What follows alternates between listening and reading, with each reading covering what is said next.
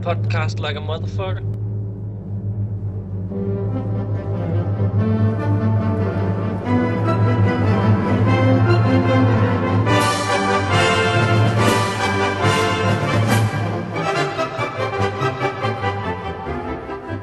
Okay, so welcome to our time episode 51. Hobby chat. Yeah, some hobby chat. Uh, usual people. Henry P. Miller and Casimir the Swede.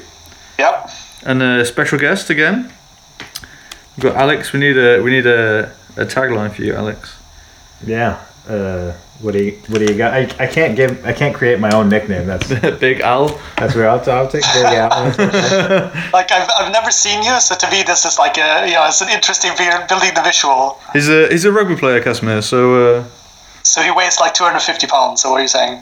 well, I'm, not I'm, quite a, that I'm a rugby player. Not quite that big, but No, uh, I'm just kidding. One of the bigger uh, rugby players. I'd say I'm big enough. Yeah. big enough for you, Casimir. Sorry? Big enough for you. Yeah, definitely. like I'm pretty tight. Yeah. Speaking from experience, Casimir is pretty tight. It comes with being skinny. So this episode, um, we're gonna have some uh, hobby chat, I guess, because uh, Alex, Nice. if you've been following the podcast for a few episodes, Alex has just got into the ninth age, Yep. and uh, so I think it'd be interesting to see how far he's got in uh, probably about three or four weeks since we last heard from you. Yeah. And also, we're, we're doing a bit of hobby tonight as well, as we as we podcast. And um, I think then we'll also just talk a little bit about my trip to Scotland for Scottish Championship. It won't be a full tournament report, but it will be a little bit of this and a little bit of that. Yeah, because you can hear about it on the uh, Fancy Wargaming podcast, I guess, Yeah. and probably be the uh, uh, the Madgit Radio as well. Yeah, they'll they'll probably do one at some point. I hope. Um, yeah. So, Alex, what are you what are you working on right now? So um, we we got ourselves some models delivered from uh, From China, from the faraway lands. from the land of Corona. and um, and so I, I actually ordered like pretty much my whole army from, yeah. from there. You went pretty crazy. You also bought a Space Marine army as well. Yeah, I also did do that because some some buddies of mine are getting into 40k right now, and I was like, well, I'm already getting some models, so I could get I could get another I could get another army. Now that it's sitting at at my house, uh, I'm absolutely terrified uh, at least the volume of painting that I, I'm You've is put, required you've put on, on yourself. yeah. I mean, the good thing about Space Marines is that like it's just uniform, but that's going to be super boring. But uh, but when it comes to the ninth age, you know, I, I'm, I have this Warriors of the Dark Gods army, and so I basically got all of these Games Workshop uh, equivalent pieces. Um, so I got like I don't know what like two 10 packs of Marauders. I've got about 20 chosen. Do you only get 10 in a pack these days? I think it's 10 pack. Maybe it's maybe there's more in there. It used to be 16, so maybe you Okay. got. maybe Yeah, like whoa, what did you get the old uh, buff guys or what? Yeah, Yeah, I yeah. think so. But Yes. But it's it's from China, so you never really know. Then Maybe they do them in tens or. I mean, I didn't open the bag to count, so it's probably what you said, but I uh, just because there's so many bags.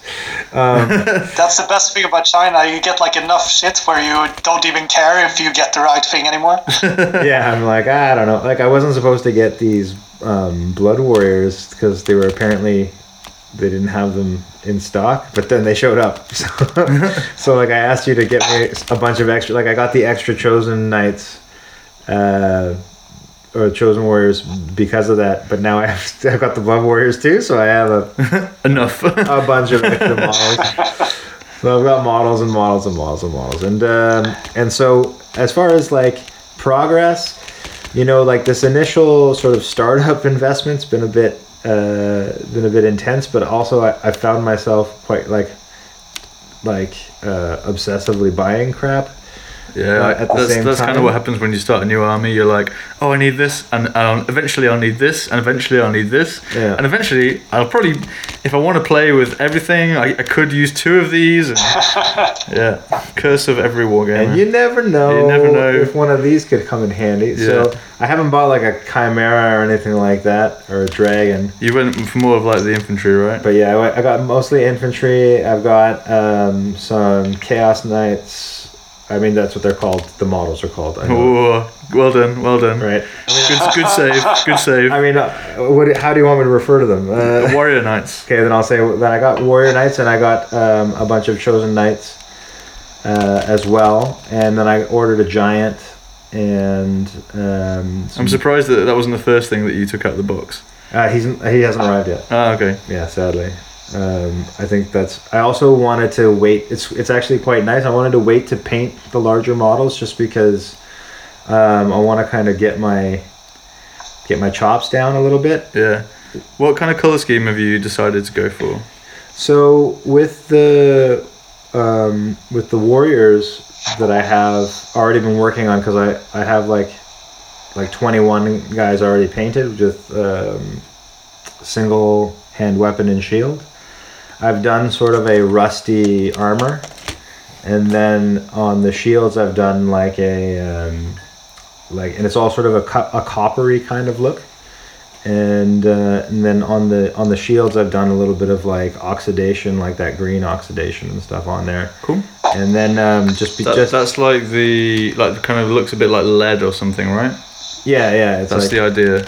yeah like a yeah like um well like copper you know like when a copper kind of oxidizes Yeah, it, rust it goes green instead of brown and I thought that'd be kind of cool. These actually look really nice from the pictures that you showed me.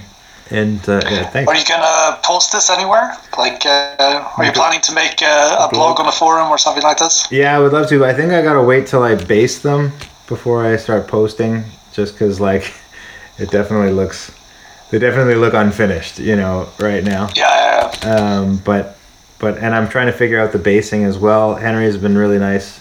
Uh, I've been sending you some ideas with that. Um, but I just wanted to. I, I'm like super proud of like my my ridiculousness when it comes to these warriors because um, they're the old game workshop models where it's like you know the sword and board guys with the really stubby arms and um, I like I like took all of the shields off so that I could paint underneath like we had talked about I think in the last podcast Yeah. we might have talked about it a little bit so I pried them all off and then I decided to magnetize that arm since I had pried it off anyway and they'd broken in different ways. Um, so now I can kind of position the shields on these different angles which is fun. And then on top of that if I ever get the urge to make them dual wieldies I can like just magnetize some dual wield arms and like clack on, clack off without having to repaint And, and you did this with a whole unit. Yeah, I've done Fair with- enough. I've, done it with- I've got 21 painted now. I'm doing like seven more, and then I'll be done. Are you going for one big unit or two units or what's the what's the plan? So I um, like I'll have when I when I'm done all 28, I will have two banners and two musicians. So I'll have the option to go with two units. Yeah. but um, but basically, I figured that if I have 28, then I can have you know, like 14 guys, and then I can make fillers Yeah. to make. So you can have two Yeah. 20s. Yeah, Cool. Have you got any any ideas for unit fillers yet? Because that, that that's like, for me, unit fillers is what actually adds a lot of character to your army, especially with these like monopose warriors. yeah, Have you had any inspiration yet? yeah, yeah. So um, I actually I've been thinking about that quite a bit, and because we also were talking about the um, battle shrine, Yep. and that sounded really neat as well. And then I thought that I could get some fillers that could actually also go with the shrine if I end up putting the shrine inside of the warrior unit. Okay. So the the filler would be also double up as a shrine. No, I was. I think it would be like stuff that, um, like I was thinking about doing some like pillars and things like that that could go kind of go around the shrine. If I end up putting the shrine, I guess the shrine kind of goes in the middle Yeah. of the block, right? By by the- by definition, because it's a wall platform, yeah. a shrine has to go in the middle of the unit or as close to the middle as it can be. So Okay. if you're five wide, Yeah. then it has to obviously be on one side because there's five models and the shrine is too wide. Yeah. But it has to be as close to the middle as possible. Gotcha. So then, so the idea would be like if the shrine was, you know, like in the center of the block, then like I could have some like stone pillars or like, you know, or like some stuff with like Yeah. torches on it or flames or things Ah, that can okay, kind of like cool. stand up. And then if I don't have the shrine, then those can just be like amongst Yeah. the dudes. Okay, so so you, what you what you want to do is actually do the shrine first, Yeah. and then build the fillers that which will fit with the shrine. Yeah. yeah. Okay, cool. Yeah. What so what are you what are you planning for the shrine? That's the next question. Yeah, oh my god. So I've been looking at I kind of thought it would be cool to have like a sacrificial sort of altar Yeah. Like raised up above the so that's like it's like on a pet like a platform above the unit Yeah. and then because because there's gonna be like a i guess you put like a, a sorcerer or something on top right Yeah, you yeah, it's actually it could be a mount for a sorcerer if you wanted it to be. yeah Yeah, but e- even when it's not a mount, it's you still have like a shrine master guy that's on the shrine, so Yeah. he can still like have the same kind of miniature. yeah okay cool but um so like so I, th- I kind of felt like it'd be cool to have like some kind of sorcerer with like a bunch of uh, you know occult sort of sacrificial stuff. Probably a lot of stone maybe some like runes you know uh, skulls and uh, So really like kind of old school chaos almost. yeah i guess. Maybe not not like overly scully. Like you know like some of the some of the dudes that i got from this order have like some of the characters have these like bonus bases they come with that are like already sculled, you know and i was like ah those are neat but i they kind of look a little different than the rest of my army Yeah. so i won't use those but but yeah i just thought like maybe i could get some heads and skulls and kind of glue them down in places to Yeah. make my own little I have loads of heads if you want heads. Cool. I'm a little. The scary part about doing heads, I guess, is that they they require a bit more detail than skulls yeah. as far as work. So yeah, maybe I'll, I'll I wouldn't mind taking a look at a few of them and, and maybe trying to see if I can fit a couple in there to Yeah. to do something fun. Yeah, I, I think you shouldn't worry so much about heads because I mean, if it's a dead head, it's uh, like you don't need to pick out eyes and stuff like that. It looks pretty good if you just make it the flesh a little bit deceased and you know you put on some blood effect or whatever, and Okay. like it, it passes quite easily. Yeah, the the blood cool. the blood effect can save you hours if you uh, Yeah. if you apply it Splash it on a bit. sparingly. Yeah.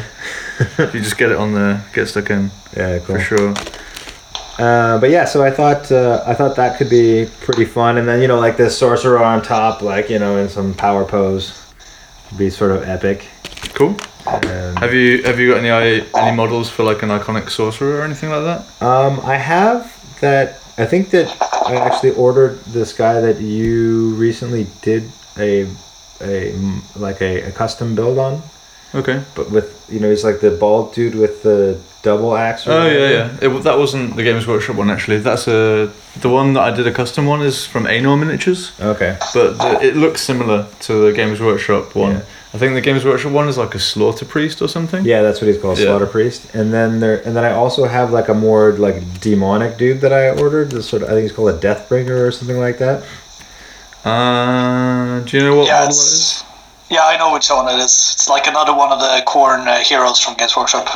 Yeah, Okay. I actually thought when I saw the, when, like when I saw him on the order sheet, I actually thought he was kind of like that um, exalted uh, The Exalted Herald, like the- herald. the big demon. Yeah, yeah, that's what what I thought I was ordering. But so then when I saw it, I was like, oh, you're not quite as big as I thought you were. gonna be.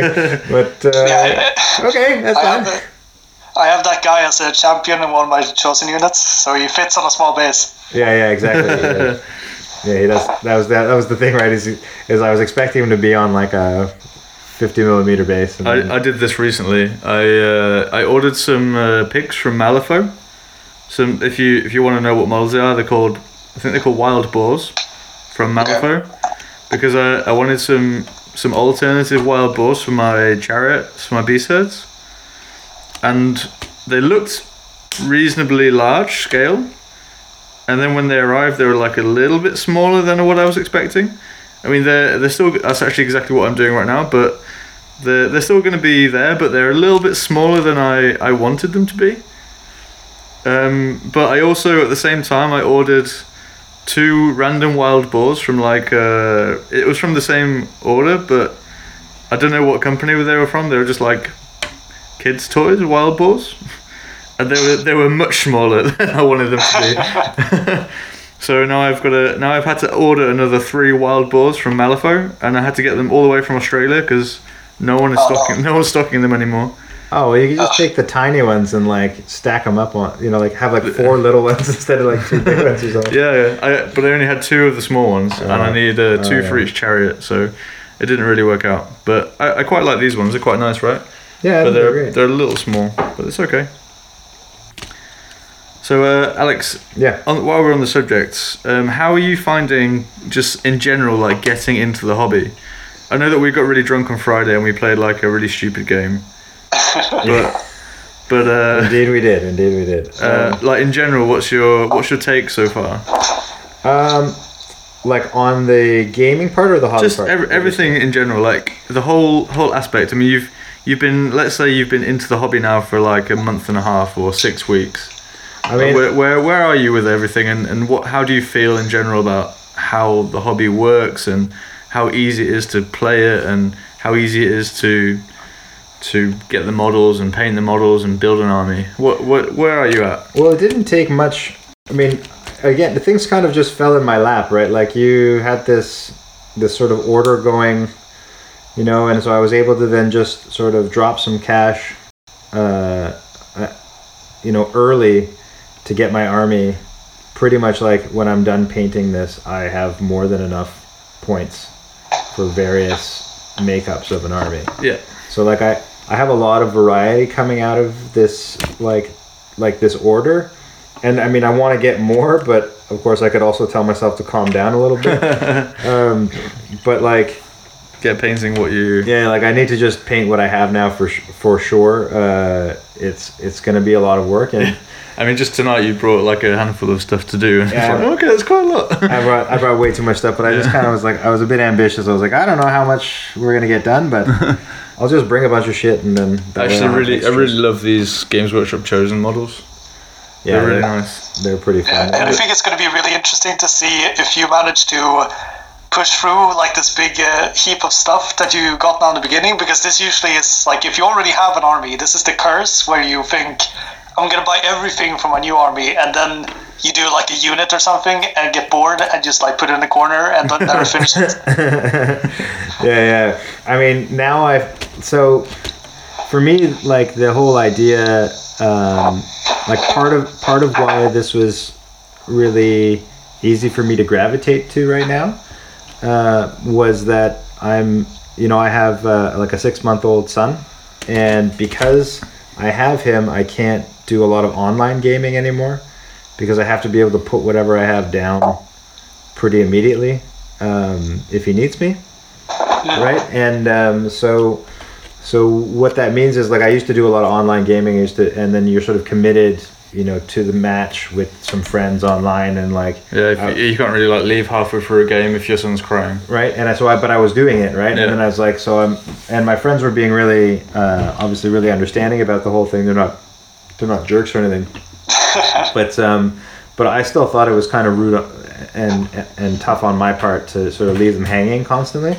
You also don't want to get like halfway through a game and then just quit because Yeah. you also want to play the game, right? Yeah, I mean, there's that as well, of course. But uh, but it was more just sort of like feeling bad about ditching them. Uh, but you know, I'm gonna pick my son over like a Dota 2 match anytime, right? like Yeah. it's like I can play Dota again. It's not a big deal. Uh, but if he's freaking out, like that's that may be a big deal for him. So. Yeah.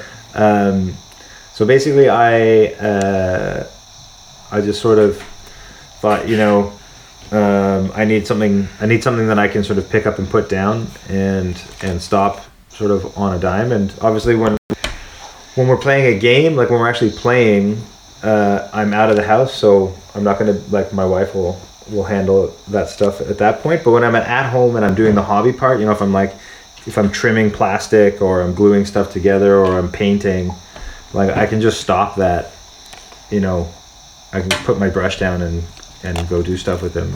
Yeah, I guess if your son's crying, you can you can kind of stop painting at a moment's notice, Yeah, exactly. and it's not the end of the world. You just, you can just put your brush down and come back to it. Yeah, exactly.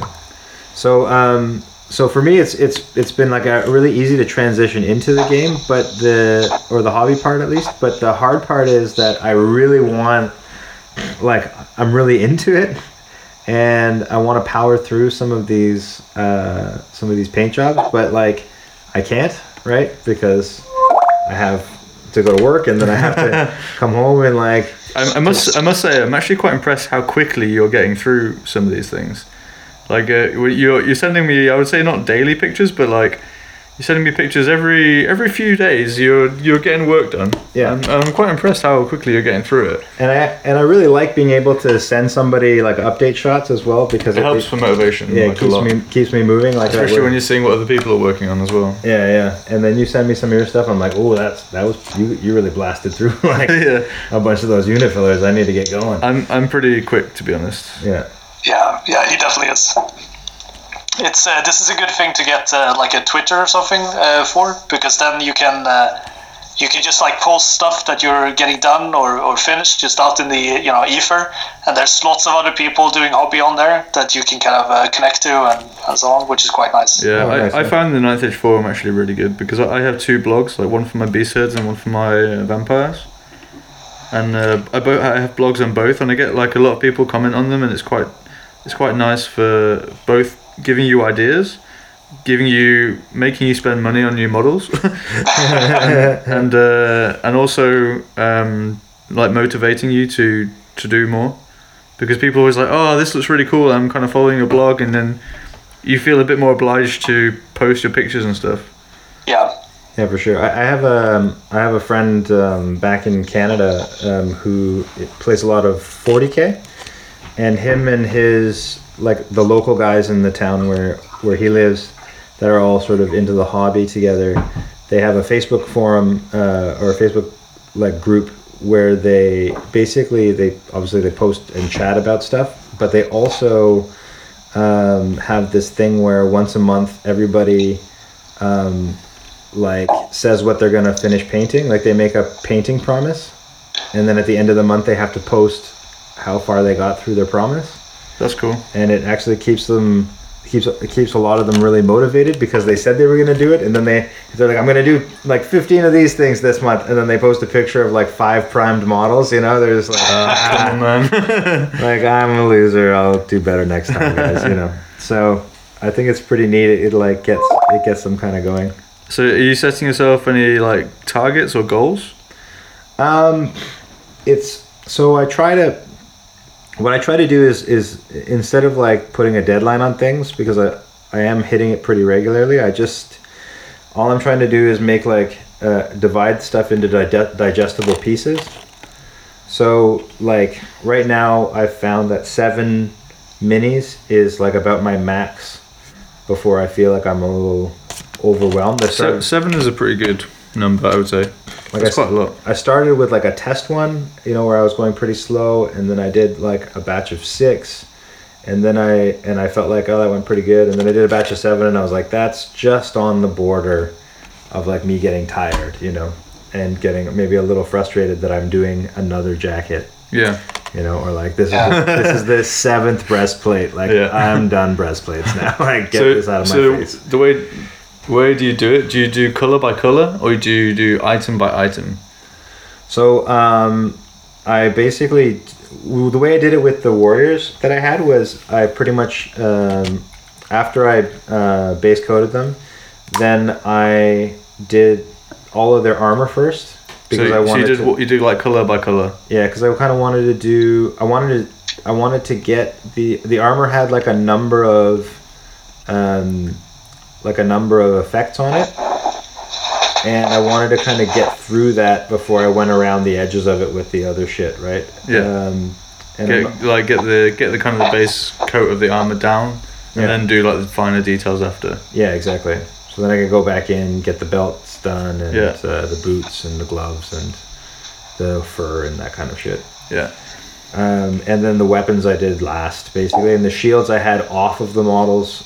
Uh, Yeah, I, basically I, until I, I, u- was done. I tend to do the same as well. I usually my shields are usually like on the side, and that's what gets like painted and added last. yeah, Because I, Yeah. want to paint the model underneath before I do the shield, or before I stick the shield on. Yeah, like with, Usually. with these guys, what I did was I uh, because all the arms were pulled off, right? Like you, um, I just like I I drilled into the shield arm, and um, just like PVA glued a paperclip in there, so it could easily come out, but so I could hold it Ah, by yeah, the paperclip while I was yeah. painting. So I didn't want to like super glue because I'm gonna sand it down Yeah, afterwards anyway, and like That's like, quite a good idea actually. wear down the thought of that. plastic, and if the metal was in there, it would be quite annoying. So, yeah. So then I basically just had that, and then that way it was e- it was easy to to uh, spray them with the base coat, and then when I'm doing like uh, the dry brushing and like the the big coats on it, Yeah. it was really really easy to just do them because they're not on the model and and I'm not holding the edges with my fingers either. Yeah, Um, makes sense. and then basically right at the end I just uh, t- pull the pull the um, paper clip out and then I have like a file and I just filed down the nub to the length I wanted it to be and then glue the magnet on the on the, the nub spot and then I've already I'd already drilled into the armhole Yeah. on the model and stuck the, ma- the It's, opposite it's magnet. like a really complicated way of doing shields. Yeah, this is. Uh, you're really looking to the future. Yeah, but I just kind of thought like if I ever want dual wielding warriors, then I don't have to paint a whole new unit now. Like I, Yeah, that's smart. I could just paint like 15 arms and I'm done. So True. Yeah, that I think it's actually a really smart thing to do when you're first starting. If you if you can think that far ahead and if you can plan that far ahead, I think it's really really smart thing to do. Like for me, when I when I started playing Warriors, yeah, it was back when I was like 15 years old, and I wasn't like really, obviously wasn't planning on ninth age, and I wasn't planning on. I just wasn't planning, and I just like thought, oh, paired weapons are cool. That means I get more attacks, so they're gonna have paired weapons. And that was what I did, and now I'm in a situation where all my warriors have paired Paired weapons, weapons, and it's probably not the best choice. So now I'm Yeah. now I have no like what you see is what you get warriors really. yeah, Yeah, I, I, for me, I, I think that I nowadays I kind of use uh, new weapon options as excuses to get more models instead. so you're just like, well, this these unit has shields, so, that, so that's really cool. But I also want those models; they can have halberds. You know? Yeah, yeah, and, and you could actually, Alex, you could actually uh, do halberds on your with when you're doing your magnetizing as well, because it wouldn't be so bad to have oh, um, yeah. a model with a, a, a hand weapon in one arm and a halberd in another. Yeah. oh yeah, Well, the f- yeah, it would be fine. Uh, They do have. I think they do keep their shields though, even when they buy. Yeah, yeah it, w- it would be better with shields. Yeah, but still. But yeah, it's like especially so and and it kind of only to me it only made sense with those units. Like I wouldn't I'm not going to magnetize these chosen that I have because they're all in these different poses and Yeah. They're also resin, so it's a little harder to work with. I have like a bunch of different stuff. Yeah, and, and also to, to be fair, like um, for chosen, you're most likely only ever gonna want to play them with halberds or great weapons, and the weapons that those models have can pass for both of those, you know, without issue. Yeah, exactly. What What do you have for your chosen Casimir? Uh, so I, I have the same models. Well, not exclusively. I have like um, so I, I, I bought uh, also from China ten of those uh, Games Workshop models, and uh, then I found in a box somewhere in my storage when I moved another ten actually metal, like from Games Workshop of the same models. Ah, perfect. So you have twenty. And uh, yeah, and then I have some other stuff that's probably gonna be chosen, but like from different marks, like uh, just cool models I bought from different places, so like some years Th- miniatures This, this is like an interesting question. So, I know that you you talked to, to me a little bit about that you'd read some of the background. So, how far did you actually get with it? Oh, me? Yeah. Um, so actually, most of what I did was was listen to your guys' epically long podcast uh, when I was at work, but I had to uh, I had to stop because it basically about three hours in I realized that my productivity had gone down dramatically. I guess that's a, that, that's a good thing for the podcast. Not Yeah, I mean for the podcast, great. Uh, for me though, like I thought, oh, this will be great because I can just kind of let it let it run in the background while I'm doing stuff, but I can't. I, I pay too much attention to it. So, um, yeah, like I was listening to like some of the yeah, I, we I, basically we didn't get through. I didn't get through all of it. It was a pretty long one, the Warriors one. Yeah, it's like four hours or something. Yeah, but I got through. Yeah, probably around two and a half, three hours worth. Um, and you guys were, you know, talking about the different, basically the different like greed, lust, envy, and all that kind of stuff. And um, but I knew a little bit about that just because you've been telling me about it as well. Yeah. Um, but the Did it, did anything did anything stand out to you? And did anything um, make you reconsider your the way that you're going to paint or model your models? So the thing, I guess for me is that um, like it's tough. I really feel tough. Like it's it's hard for me to like decide. Um, you know that these guys are going to be envy, for example, right? Yeah. Like, uh, be, just because I haven't got it, I feel like I haven't got enough experience with the different um, with the different types and playing and trying them out and playing them and understanding the strategies of them to feel like there's one that's that goes with my army really well and I also don't really know my army yet. so I felt like I feel like it's a bit tough. Like it might be cool to pick some color combos um, that follow with those just for the sake of it being cool, but it won't be for the like of the what you see is what you get. Yeah, I mean, like my Uh, like my Warriors army is an old Khorne army from Games Workshop days. So for me, if I was gonna play, like, really what you see is what you get, it could be a Wrath. Everything could be Wrath, Yeah. but then at the same time, it's probably not ever gonna be like that, just because. I, I do want to win as well, and uh, and having every everything Wrath is not always the best option. Yeah. Um, so for me, it would be something like a mixture of the two. Like uh, if some of my units are going to be Wrath, of course, but then at the same time, I'm not building my army just to be a Wrath army. Yeah. Yeah, exactly. So Yeah, I, I decided to do something uh, similar as well. Where from the beginning, I, I thought that maybe that I was gonna really paint everything to to right mark, but in the end, I kind of uh, decided that uh, that it looks like a little bit, you know, messy. I think uh, like I well, you could probably make it work, but I in the end, I've decided that I, I'm gonna paint everything kind of sloth themed. And then the model choices and uh, how I convert them will kind of indicate what kind of mark they have. So like the gluttony dudes are all fat guys, for example, things like this, and the people who are greed have you know all the extra weapons, stuff like that. Yeah, that's that's kind of what I was hinting towards with Alex. Like what you said is actually you wanted to do different colors for each unit. And Yeah. I, I kind of said, well, that, that's okay, but then you need to tie it in with like your basing theme, at Yeah. least. Yeah, um, So, uh, Casimir, what would your advice to be to Alex if he's planning on doing different colors for each unit, but then uh, s- basing it in uh, in one coherent way? Yeah, I, th- I think you should think about. Uh, so when it comes to basing, I think in general you should f- think that the basing should kind of contrast to the models you have. So for example, if you have very light models, they usually work well on dark bases, and the other way around. So if you have a like a dark, uh, a, a, light, like a dark model, you'd want kind of a light or a colorful base to, you know, to to contrast against it. So if you can get that theme to run through, like for example, if you have like uh, snow basing or something across the army, and then you can have uh, different muted colors for the units, but they can be different colors, but they kind of all follow that theme. Another way to do it, of course, is that you would uh, pick like certain parts of the models that change uh, colors, but they have like a lot of neutral colors that are the same between them. right, right.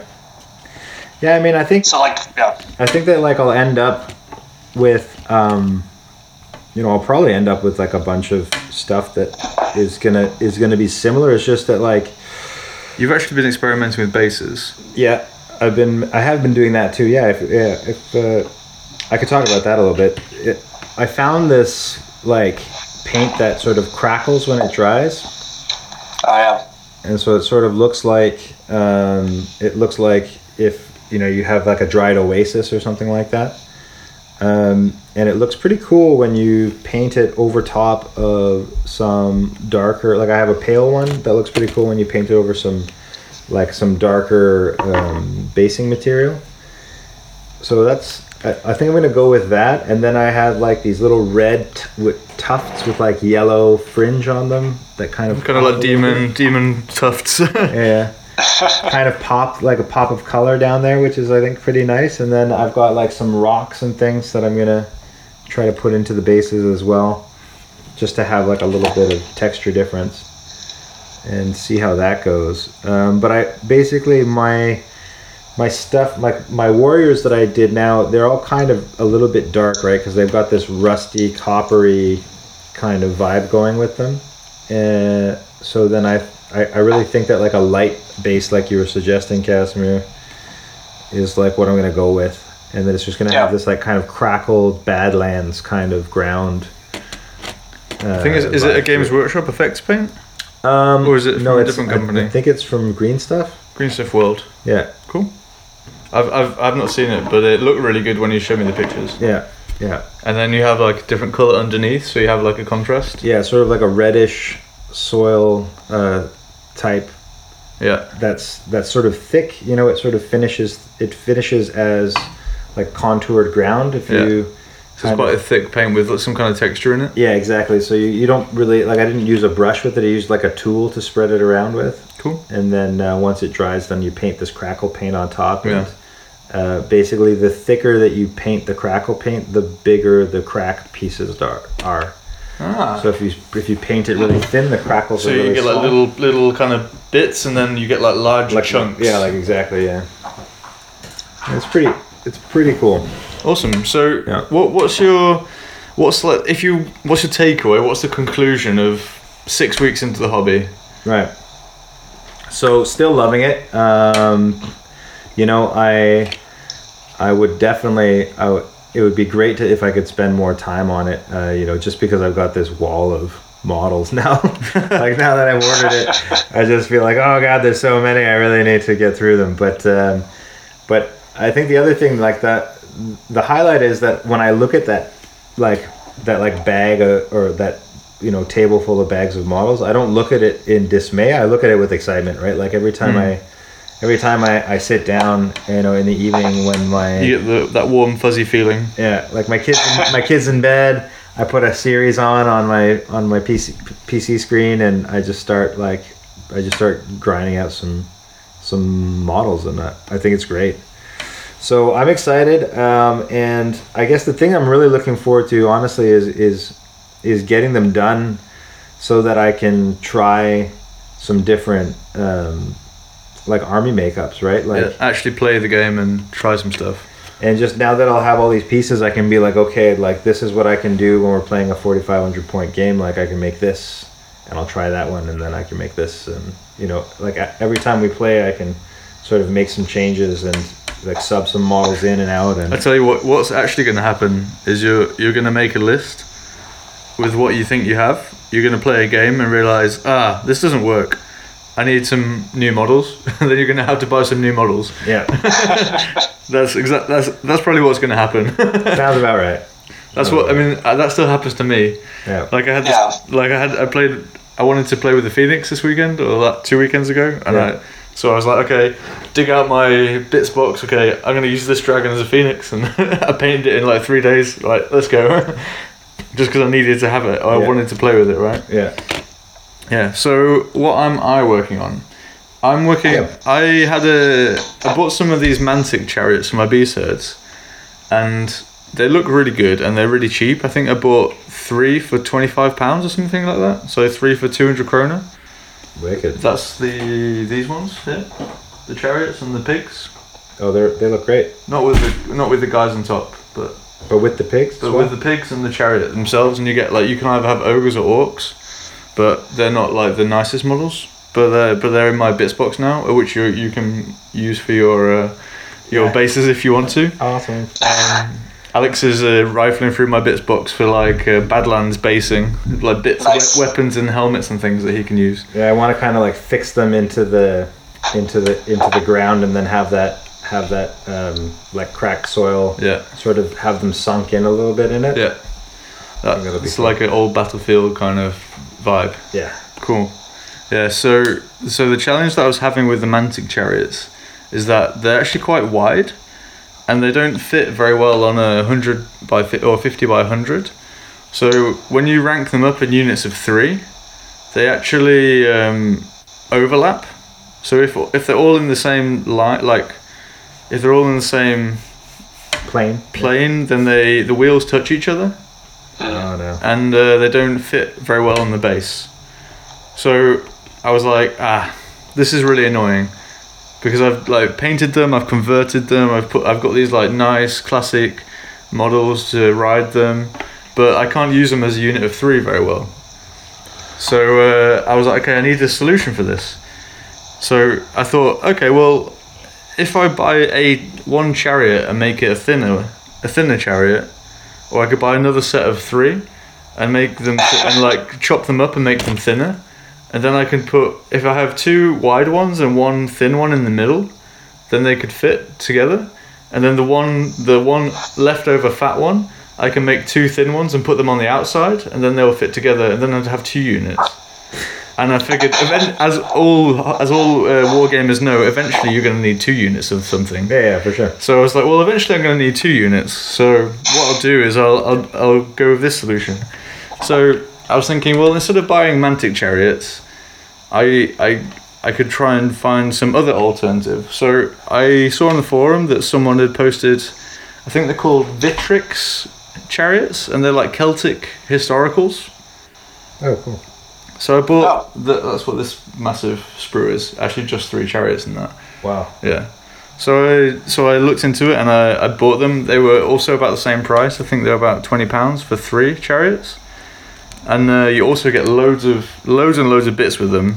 Loads of uh, like historical models. If you're playing historicals, it must be so cheap because you could buy like one unit, one of these, and make a whole unit of like foot soldiers as well, because of all the spare bits that you get.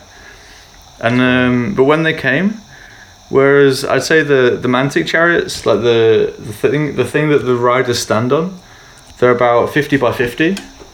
However, the Victrix ones are more like twenty five by twenty five.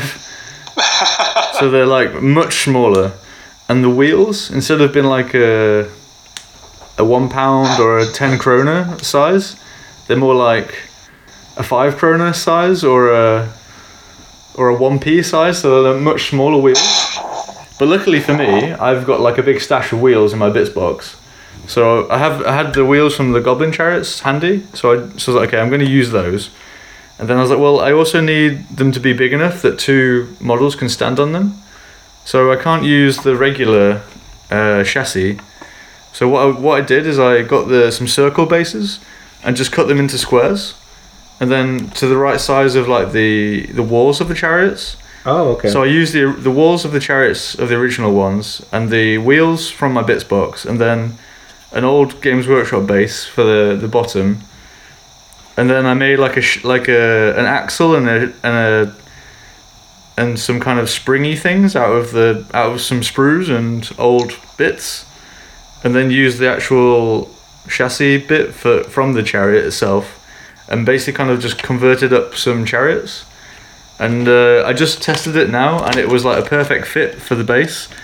So it like underhangs the base by about three or four mil on each side, which is just enough for the other two chariots to to fit in together. So now I have a perfect unit of of three. Sweet. So it's, it's taking quite a bit of effort to convert them, but they, they look okay.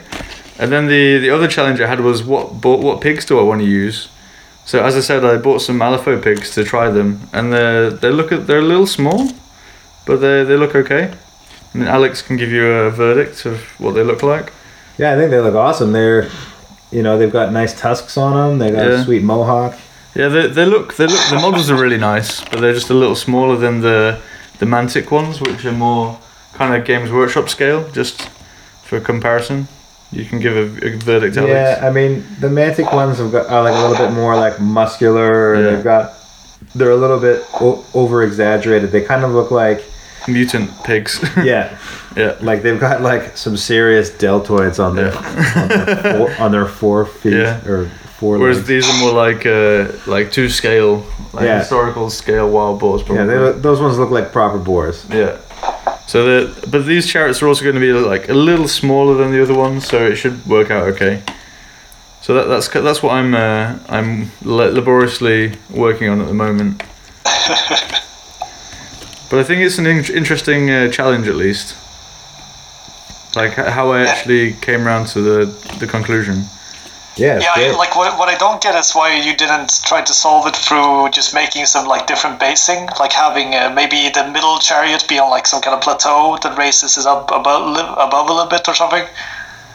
But uh, chariots can't drive on plateaus. Well, who cares? Like I, I think my uh, my um, pharaoh on the chariots, he's like driving his chariot over a little, yeah, a little outcropping, so it's probably about to take some dangerous terrain. yeah, I, I did I did consider lots of options, but for me this gave me an excuse to buy more models and uh, yeah, and I'd already made the bases, so I didn't want to kind of go back on work that I already did. yeah. And I also been seen as the coronavirus has not quarantined me, but put me at home. I've also been working on uh, some barrow guards. So I built forty barrow guards with hand weapon shield out of the the Fireforge games, Forgotten World, Zombie Warrior guys. hmm They they look really nice. I made some nice uh, unit fillers. Made like one guy with his head being cut off, as you you we talked about yesterday. Yeah, I'm uh, I'm really happy. yeah, it turned out really well. Yeah, I think so as well. I think when it's when it's painted with all the blood effects, it's gonna look great. Yeah. Yeah, did you finish off like a whole unit of ghouls as well? Yeah, Thir- thirty ghouls in two days. Oh, Jesus. Yeah, it was, it was a weekend, but uh, it was I did I did contrast paint on the skin, and it was my first attempt at contrast paint, and it, I think it worked out really well. It's super Yeah. easy to use really fast, so I, I would thoroughly recommend that stuff. Yeah, I've also found it beard to be really, really useful, especially for like, especially for skin. If you have like a model that has a, a lot of one type of skin color, then you could just like slaver it on and it looks good in one coat. Yeah, I also like I use the black one over white for the ghouls, so they look kind of like grey skin. Hmm. Um, but I actually also really like it, like washing the black one over metal to give it like a darker Yeah. effect. I think in general, all those colors over metal, like if you want to have, for say for example, you have want to have a warrior with like a metallic looking red armor, and you just spray it me- metal or coat it with a metal paint, and then just go red contrast over, it looks really good actually. Hmm. Noted. Th- that's that's what I recommended to you actually was something similar, right? Yeah, yeah. I tried. I think I tried it with like washes, and I tried it with like a red ink, and it it kind of didn't end up the way I I had hoped. So then I Yeah, the contrast is a little bit different. I, I, I can't like put my finger on what makes it different, but it, it, it like I, I know I know what you're talking about. That it just doesn't look as good when you do it with a wash or something like that. yeah, and I, I just found that the the color like the red ink that I found was just uh, like the wrong kind of red, if you know what I mean. Mm. Uh, like it was a little bit too too red, and then I tried like I tried like muting it down with uh with like a, a sepia. I tried it with a with like a, a black ink as well, and then and then you need to like water it down too, just to make sure the metal actually shows through. Um, but yeah, I mean the contrast paints sound interesting. These are the Games Workshop ones. The Yeah, exactly. yeah. Yeah. So something to keep in mind when you work with washes or contrast paint is that if you if you use water to thin them, then they uh, they lose some of their properties. Like they still kind of work, but you don't get. Uh, like for example, with a wash, it, it becomes out a lot more blotchy if you uh, mix it with water rather than if you just use the wash or if you like mix it with a wash medium. Okay. Ah, okay.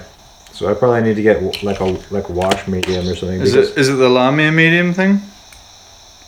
Uh, yeah, for washes it's Lahmian medium, uh, but they they have a special one for contrast. I'm not sure if there's a difference between Lahmian medium and contrast medium, but uh, you know, it, it, it's at least different from water. That, that I can be sure of.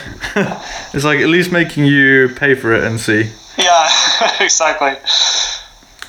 So, well, how about you, Casimir? Have you been working on any hobby stuff in Belgium? Uh, yeah, yeah. I've been uh, so I re- with the recent move to Belgium. Uh, it took me like a little bit to get my stuff down to Belgium, but I managed to move all my paints and uh, some of my models. So I've been uh, painting my uh, Chosen Knight unit that I converted for quite a while ago now. these are made, so I- these are the ones from the Games Workshop kit, right? Yeah, exactly. So I took the uh, Gore Grunta kit, which is like these huge pigs, and uh, essentially I just they have orcs riding them. I just cut off the orcs and uh, put some Blight Kings, the kind of nurgly dudes, uh, on top, like their torsos, and just did some green stuff, and it worked actually really well. Yeah, the scale is perfect. Yeah, exactly. It looks really natural. Like the legs fit to the bodies. You know, like they just look like they should be there. Uh, so yeah, so I, I I've been painting them, and I finished one so far, and I've uh, I've gone quite far on another one, and I think they turned out really well. So how, So- how is the, the speed painting warriors coming along? Are you back to your old Oh. habits? I think with this unit, I kind of returned a little bit to my old ways, just because I, I was like so happy with the conversion that I couldn't quite like bring myself to not put effort into them. But but I, what I did actually, which I wanted to talk about, was um, like previously I've, I've almost always been batch painting walls. Like for example, now I have three chosen knights. I traditionally I would paint you all three at the same time. So I would do like uh, you know the armor, then the skin, and so on. Yeah. But I actually decided to put paint one at a time, and I found, found it like a lot more enjoyable. And also I feel like it goes faster for me because I don't get bored with it Interesting. like you because like you have one model and you see the progress like i don't think it's the same for you know a unit of infantry but when when it's kind of big like an ogre size model you just kind of or for me at least if i spend the whole evening just doing base coats on, on like all three it just feels really demoralizing but then when i was painting one i got through like the base coats in one evening and then i could start highlighting and it just like becomes more fun Okay, I mean, I I'm I have like a mixed opinion on this uh, batch painting thing. Like when I when I do it, I tend to do if I'm doing big models, and I'll do one at a time. But like with my Yeah. this this weekend, I did something like I think the first batch was like six, and then the second batch was six or seven, and then the last batch was four because that's all I had left. yeah So it was like a mixture of a mixture of uh, batches and stuff, and uh, in this case, it was it was much easier for me to do batches. I think if I'd have done one at a time, I would have got a bit demoralized, as you say. So Yeah. maybe it's Yeah, a think it's- personal thing. I don't I don't know.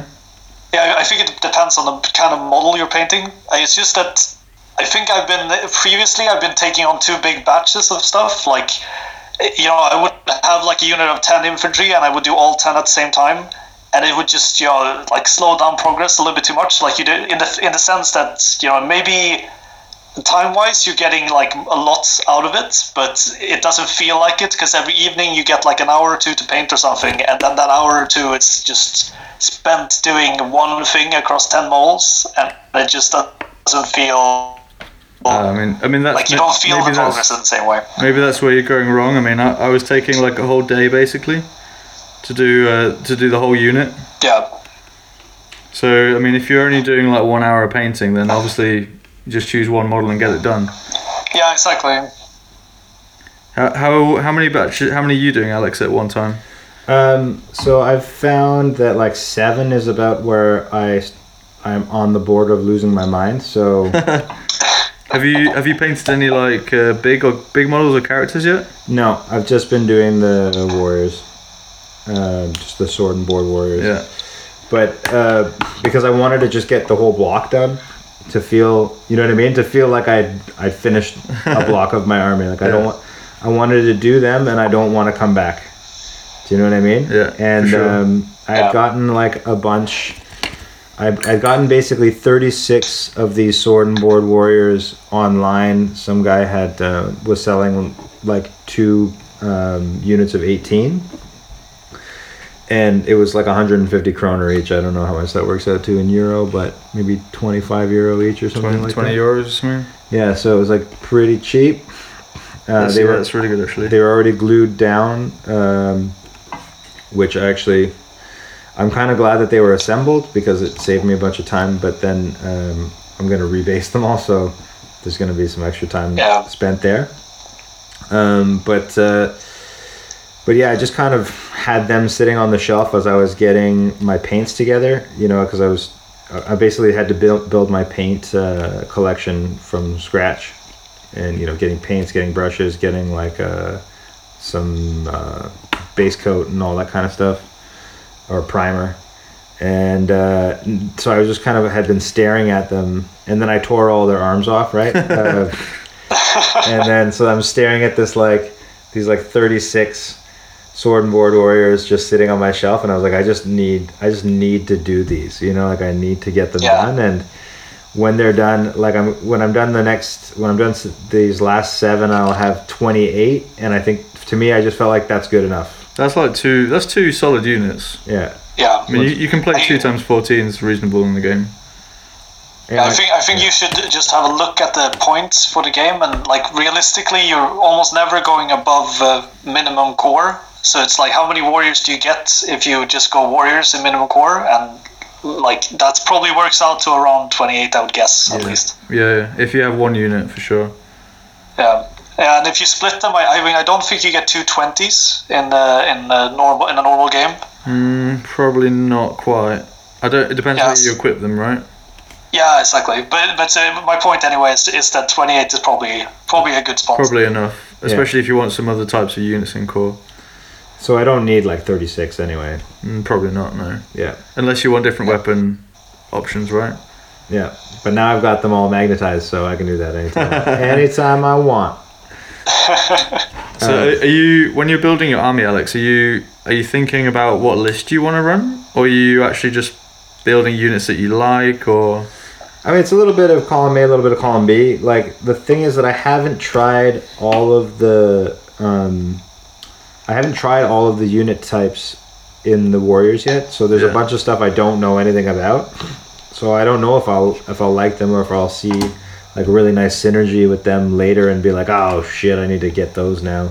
Or like, what another thing is, you know, like coming over here and just playing tabletop with you, like, you know, it's okay to say like, okay, this is a this is actually these units, right? So that Yeah, I can yeah. try it out. And then if I'm like, oh, that was really cool, then I can go out and buy them and build them yeah? after that, right? Um, But if you're playing in a tournament, it's a little different. yeah, obviously. Then I, I kind of figure that by the time I get, by the time I get to the tournament, I'm gonna have to have made some decisions Yeah. about what my army is gonna be like. And I think by the time you've by the time you've painted your army, you will have probably played a lot more games. Yeah, And so by then, hopefully, you have a better idea of what you want to use. yeah. Like when I get into the Yeah, exactly. when I actually get into playing it. Have you have you actually had any games, Casimir, while you've been in Belgium? No, I've been uh, trying to to set some up, but uh, it's been a little bit uh, tough. I mean, most of all, in the beginning, it was because I couldn't get my army down. But uh, now with all the coronavirus and stuff, it's uh, it's becoming difficult. Yeah, fair enough. Um, yeah, so I guess we should uh, talk a little bit about my trip to Scottish Championships. Yeah, yeah. Yeah. So where should we start? I mean, uh, How'd you do? I came fifth place, All right. That's good. so pretty good. Um, I don't really want to go into the games so much. No, but you could uh, maybe talk about like you you tried out the Phoenix. That was really the, the new thing, right? So you could talk about how that experience was. Yeah, so uh, my list was like a little bit experimental. So if you if you listen to the Mandgate Radio podcast, as I said on that podcast, um, it was like a reasonably experimental list. At least some of the options for me, I hadn't used them before. Um, so just to quickly recap what I took, I had um, a Pyro Wizard on foot with the, the Book of Melodies and Order of the Fiery Heart, and then the uh, Gleaming Robe. So that basically turns it into like a combat mage. So it has a 3 plus Aegis save, so you can stand in the front of a unit and not get killed. Dope. And then the, the Fiery Heart allows it to cast, cast its spells into combat. So that- while you're standing in combat, you can still yeah, cast. you can still cast spells. So one of the downsides of pyromancy is that if your wizard is in combat, then it, it can't cast spells because it, you can't make use of a lot of your pyromancy spells. I mean, you can use things like cleansing fire, which is a, a hex and not a missile, but in general, like a lot of your your spells are not useful. So my th- my thinking behind this is that if I want it to stand in the front in combat and actually make use of it, then it's really good to have the Order of the Fiery Heart.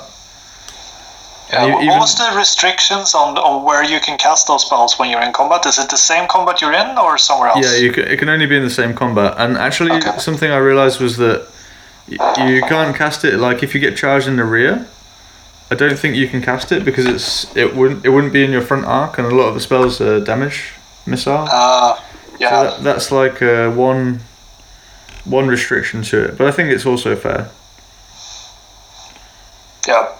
Um, I also had the prince on a dragon, just uh, in his pants with a great weapon, obsidian rock, and the reaver bow. And I I like this because there's a lot there's some matchups where the dragon doesn't really want to fight that much. He just wants to fly around, and if he's flying around doing nothing, it's a bit of a waste. So if he's flying around shooting stuff, it's slightly more optimal. Yep. So that and I think that choice was really beneficial in a lot of games. Actually, I, I really like the choice. I've tried it before and it hasn't really worked for me, but this time it really worked for me. Um, I also had the standard BSB build, the Crown Ring Tower with the three spells, BSB and uh, the Book of Arcane Mastery. Also with a great weapon, just because Yeah. he gets plus one to hit and it's ten points. And so that's my characters. And then in core I had 20 Seaguard with a Rhymer banner. I had 20 Spearmen with just a musician. The Sea Guard also had full command. Uh, I had two units of Reavers, which was the another thing that was quite new for me. And um, that was my core. Then in special I had 19 Swordmasters, which is also like a little different. Like normally I'm taking a small unit of Swordmasters.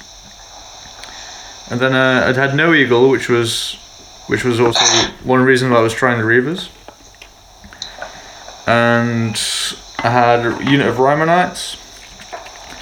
And then I had in the other categories, I had eight Grey Watchers with shields, which was obviously quite a new thing, and then also a Flame Phoenix with a Warden's Bond. So, so that was the that was the list. Um, obviously, it worked reasonably well because I had a good result.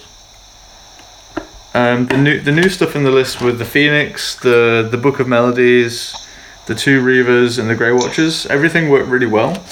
So um, maybe I've just been doing it wrong for all this time. So, so is this like affecting what you think you're gonna be taking going forward? Yeah, for sure. Actually, I actually really like how the list works. I think the only mistake I really made with the list building is not giving bows to the reavers. It was it would have been ten points for ten more shots, and they would have been reasonably useful. Yeah, because and they don't uh, like they don't really they get to shoot enough before they die, I guess. I mean, for five points, Oh yeah, sure. five points Right. per unit, it's it's a it's a no brainer. Yeah, But, that's uh, actually really cheap. But in the past, I've just not used them that much. I mean, they're- if I'm honest, they are there in the list to be redirectors, not to be support units.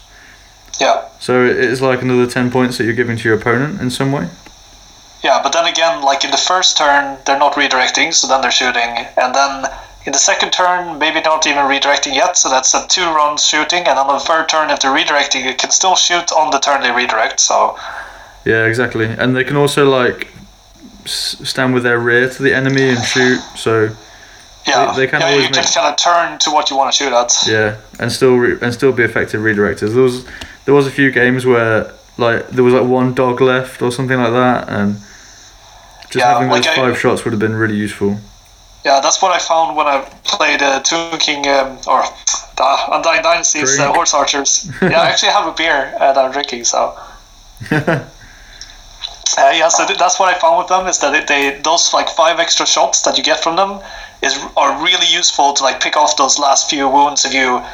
Uh, you know, you cast a spell at the unit because you really need to clear that shaft unit. There's one wound left, and you have those five kind of like small shots that nobody expects to do anything, but they can make a huge difference. Yeah, and so I think I think that was definitely one mistake in the list, and I mean you could you could kind of argue that the it cost me those extra points in some way as well.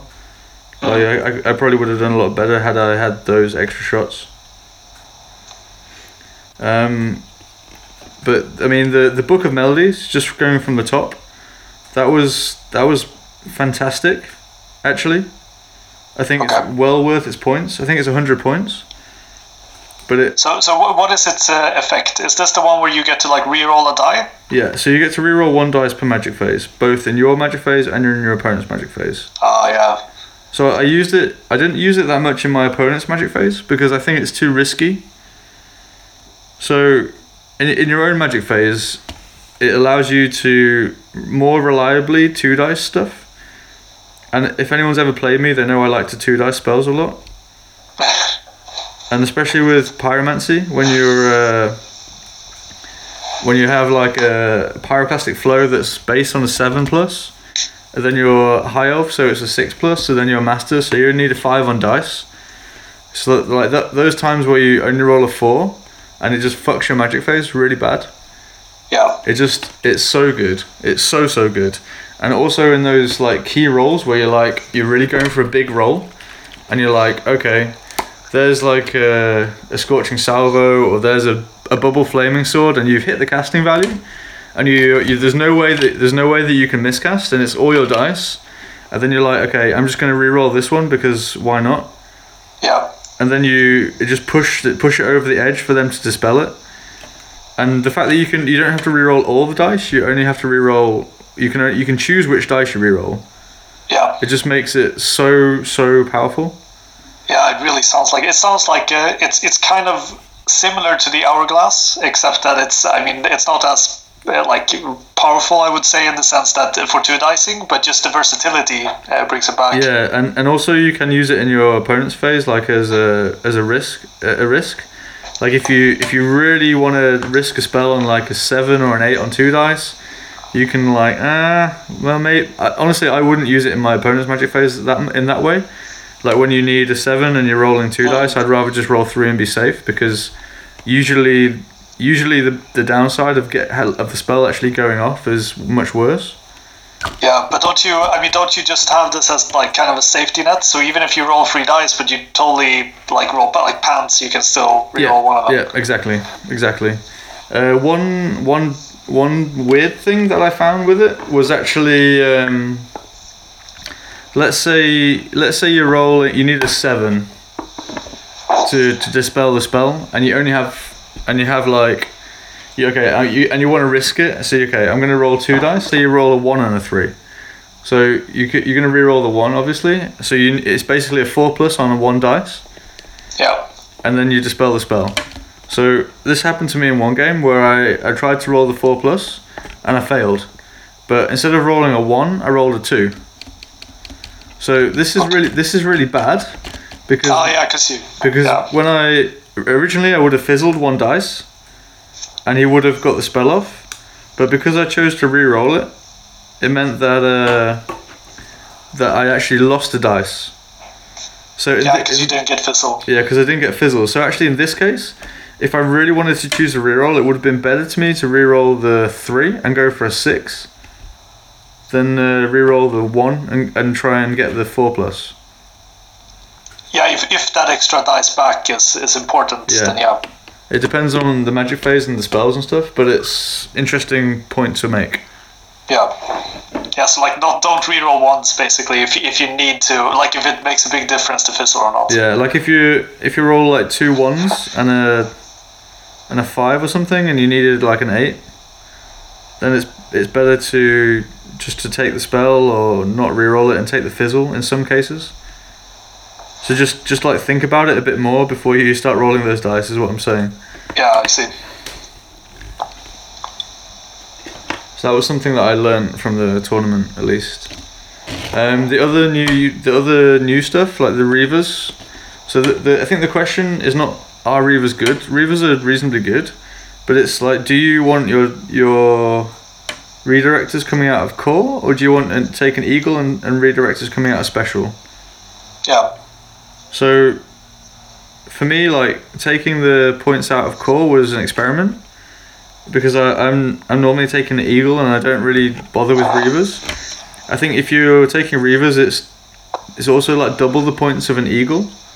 If uh, if you're giving it away to your opponent, which is obviously not ideal, it's you're giving away 400 points a game instead of 100 points a game, or 200 points Yeah. if you take two eagles. And I don't necessarily know if this is better. But at the same time, taking the points out of core is obviously obviously better from like a list perspective, right? Yeah. So I think in, in some way it's better, but in some way it's worse. So I mean, if, if you really want redirectors, I would suggest instead of taking two units of Reavers, take one unit of Reavers out of core and one Eagle. Then you then you kind of have the best of both worlds. But uh, I didn't. Yeah, but it, uh, that's what you usually do, is it? I I'm taking usually one or the other. Oh, okay. But uh, I I think in in the future I will probably try with one unit of Reavers and see if that's enough. But uh, I found that two units was certainly better than one Eagle. Yeah, but, but like one isn't isn't it quite good to have one eagle and one unit of Reavers then? Yeah, so I think maybe that's better, but then then that's 200 points of your core that you're not really using that much, but maybe in core it's okay. It also depends on how the units fit into core. yeah, So- of course. So if if you need like another 50 points in a Sea Guard unit, then maybe maybe you don't take the Reavers and you just fill up the rest of your core with Sea Guard rather than you spending 180 on Reavers. Yeah. So there's, I think there's a lot of considerations to take into account, but in the end, the Reavers are actually reasonably good. Okay. Um, the other new stuff I took, um, like the the Grey Watchers were okay. Like we, we talked a bit, little bit about this on the on the forum as well, and uh, as I said there, I didn't think the Fey Miasma really did much. Yeah, I can imagine. So for those who don't know what the Fey Miasma does, um, is it a special rule that the Grey Watchers have. So every every hit that you do against a unit, they have to take a resilience test, and if you if you fail, if you fail the resilience test, then you get minus one to hit for shooting and for combat. Every hit. Yeah, but you only get minus one once. But you, for every hit, you have to take a resilience test. So you Yeah. so you roll f- like five attacks, you get four hits. Yeah, so then you Have to roll, roll four, four resilience, resilience tests, tests. and if you fail one, then you get minus one. Exhausting. So, like on paper, this sounds like it should have a quite a high percentage of going through. So, what, what was the issue? Uh, it wasn't necessarily the issue of going through. I mean, when if, if you're if you're shooting something with res five or higher, then obviously the likelihood of it going through is not as high as it would be against like a lower res unit. No, no, but but it's surely if it's like res four, it should be still like if you get I I don't know on average do you get three hits maybe? No, no, no. I mean, they hit on two plus most of the time. So you, Oh, okay, so, So you get a lot of hits. even against res six, you should get you should they still should get the minus one. But Yeah. the the issue is more like how useful the effect actually is. Like there's Okay. not really that many times that it affects combat so much. And I found that I wasn't really using it to shoot the combat units all that much. I was more using them as a, in a support role, like clearing chaff and things oh, yeah. because because the shots were the shots were more valuable in that area. yeah, and then they could might as well be a Queen's Guard, right? Yeah, in some respects. Um, there was one matchup where it worked really well. I was playing against dwarves in in like a, a bit of a standoffish game, and so my shooting was shooting at his shooting, and it was also it was the it was the target that I wanted to shoot at, and also benefited that every hit that I did did a minus one to hit. So he, Yeah. he was shooting back at me in a in a worse way. So so that was actually that worked really well in that matchup. But that was really the only matchup that it made a big lot of difference. I also didn't play against that many war machines. Okay. So that was uh, that was also something that where they where they do excel of course. And with the Phoenix and the Dragon in the list, that was one of the reasons why I took them. I think the the biggest benefit that I got out of them was actually the having them as a bunker for my BSB. The for I think the unit costs two hundred and twenty nine points. So it's reasonably cheap, and it's really maneuverable, and the it allows the BSB to to move around wherever he wants. He gets like a really good uh, range for spells because he's so maneuverable. If he's in the Queen's Guard, he's kind of they're they're obviously more of a shooting unit than they are a bunker unit. So he's kind of limited to where they where they need to be to use their shots in the best way. Does that make sense? Yeah, yeah, I see what you mean. So I mean, li- like a light troops unit is always great for uh, for a caster, I would say. Yeah, so so in that respect, the the Grey Watchers were really useful, and I think that's that's what I would put them in the list for in the future, and I would certainly consider them again in that role because they were so good at it. Just having that maneuverability with the with the healing, it was so so good. Yeah, I think you can like mirror this idea actually in a warriors list by uh, putting a sorcerer in a fallen unit, and uh, that also is uh, is like quite a maneuverable way to have a, bu- a bunker that comes out of core, for example, Yeah, and can like move around and hide and, and pick its targets. you've actually been doing this right, Alex. You've had the Wizard and the Fallen guys. Yeah, yeah, totally. Um, it's nice because it it uh, as far as I can tell, yeah, it it makes them uh, well able to cast and not and also you know they're in somebody, so Yeah, they can't get picked out of yeah, the unit. yeah exactly. Yeah, Yeah, and the Grey Watchers, they I don't think they died in any game. And the BSB didn't die in any game either. So they, I mean, they, to that extent, they did their job. yeah, I mean, I see a lot of people playing the BSB like in a combat setup or something similar, where he's like in the front line of a unit, and I'm not, I'm not so sure about that. yeah. I get. Don't you have to invest in protection in that case? Yeah, I mean, if you do that, then you're you're probably not going to be taking the the book, which I think is really really good for him. Yeah, Which is kind of like also partly why the magic is so good because you have the dual threat. You have the book, and then you have the plus one with a reroll. yeah, And yeah, so I, th- I think the Grey Watchers, while the Fey Miasma is, is a bit of a gimmick and, and very situational and matchup dependent, I think the unit is actually quite useful as a, as a bunker for a, a wizard. In conclusion. yeah, Um, the Phoenix, on the other hand, was fantastic. It did it did so well. Um, it, it died, I think, in one game, and I forgot to do the the rebirth. Oops. But apart from that, it it did fantastic. Um, I think the the sweeping attack is not all that good. To be honest, okay, um, it's more about its actual combat potential is really good. So it has four attacks. It has D6 grinds and D6 stomps. And that's a strength five or everything is strength four. Oh, sorry. Everything is strength five apart from the grinds. Okay, So it's D6 stomps at strength 5, and 4 attacks strength 5, and then D6 stomps strength 4 AP 1. So it actually has quite a big uh, damage output yeah, on a small frontage. It's perfect for going into infantry units. And I think the Yeah, like- like the threat of of having it there just puts people a lot of people on the back foot. Yeah, definitely. Like it has this, it has the same similar type of uh, like function as a Colossi uh, does in uh, in UD. I think, of course, not with the same kind of strength in the output, but as soon as you have a monster that also grinds, it's just so many hits that's uh, coming into a unit, and it can really it's like stack through the combat res uh, really fast. Yeah.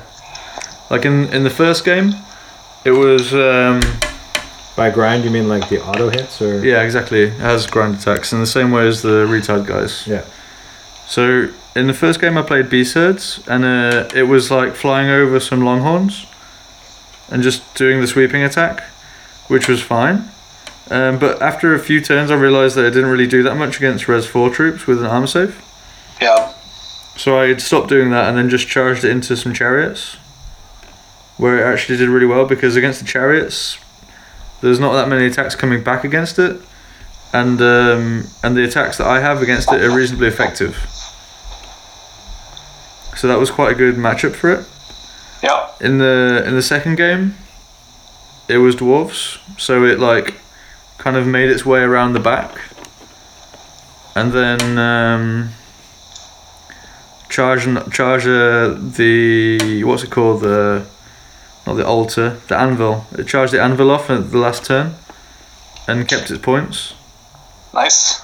and then uh, against the vampires in the next game, it did really well. It, it was just like flying over barrow guards and ghouls and stuff, and and being really annoying and just getting in the way.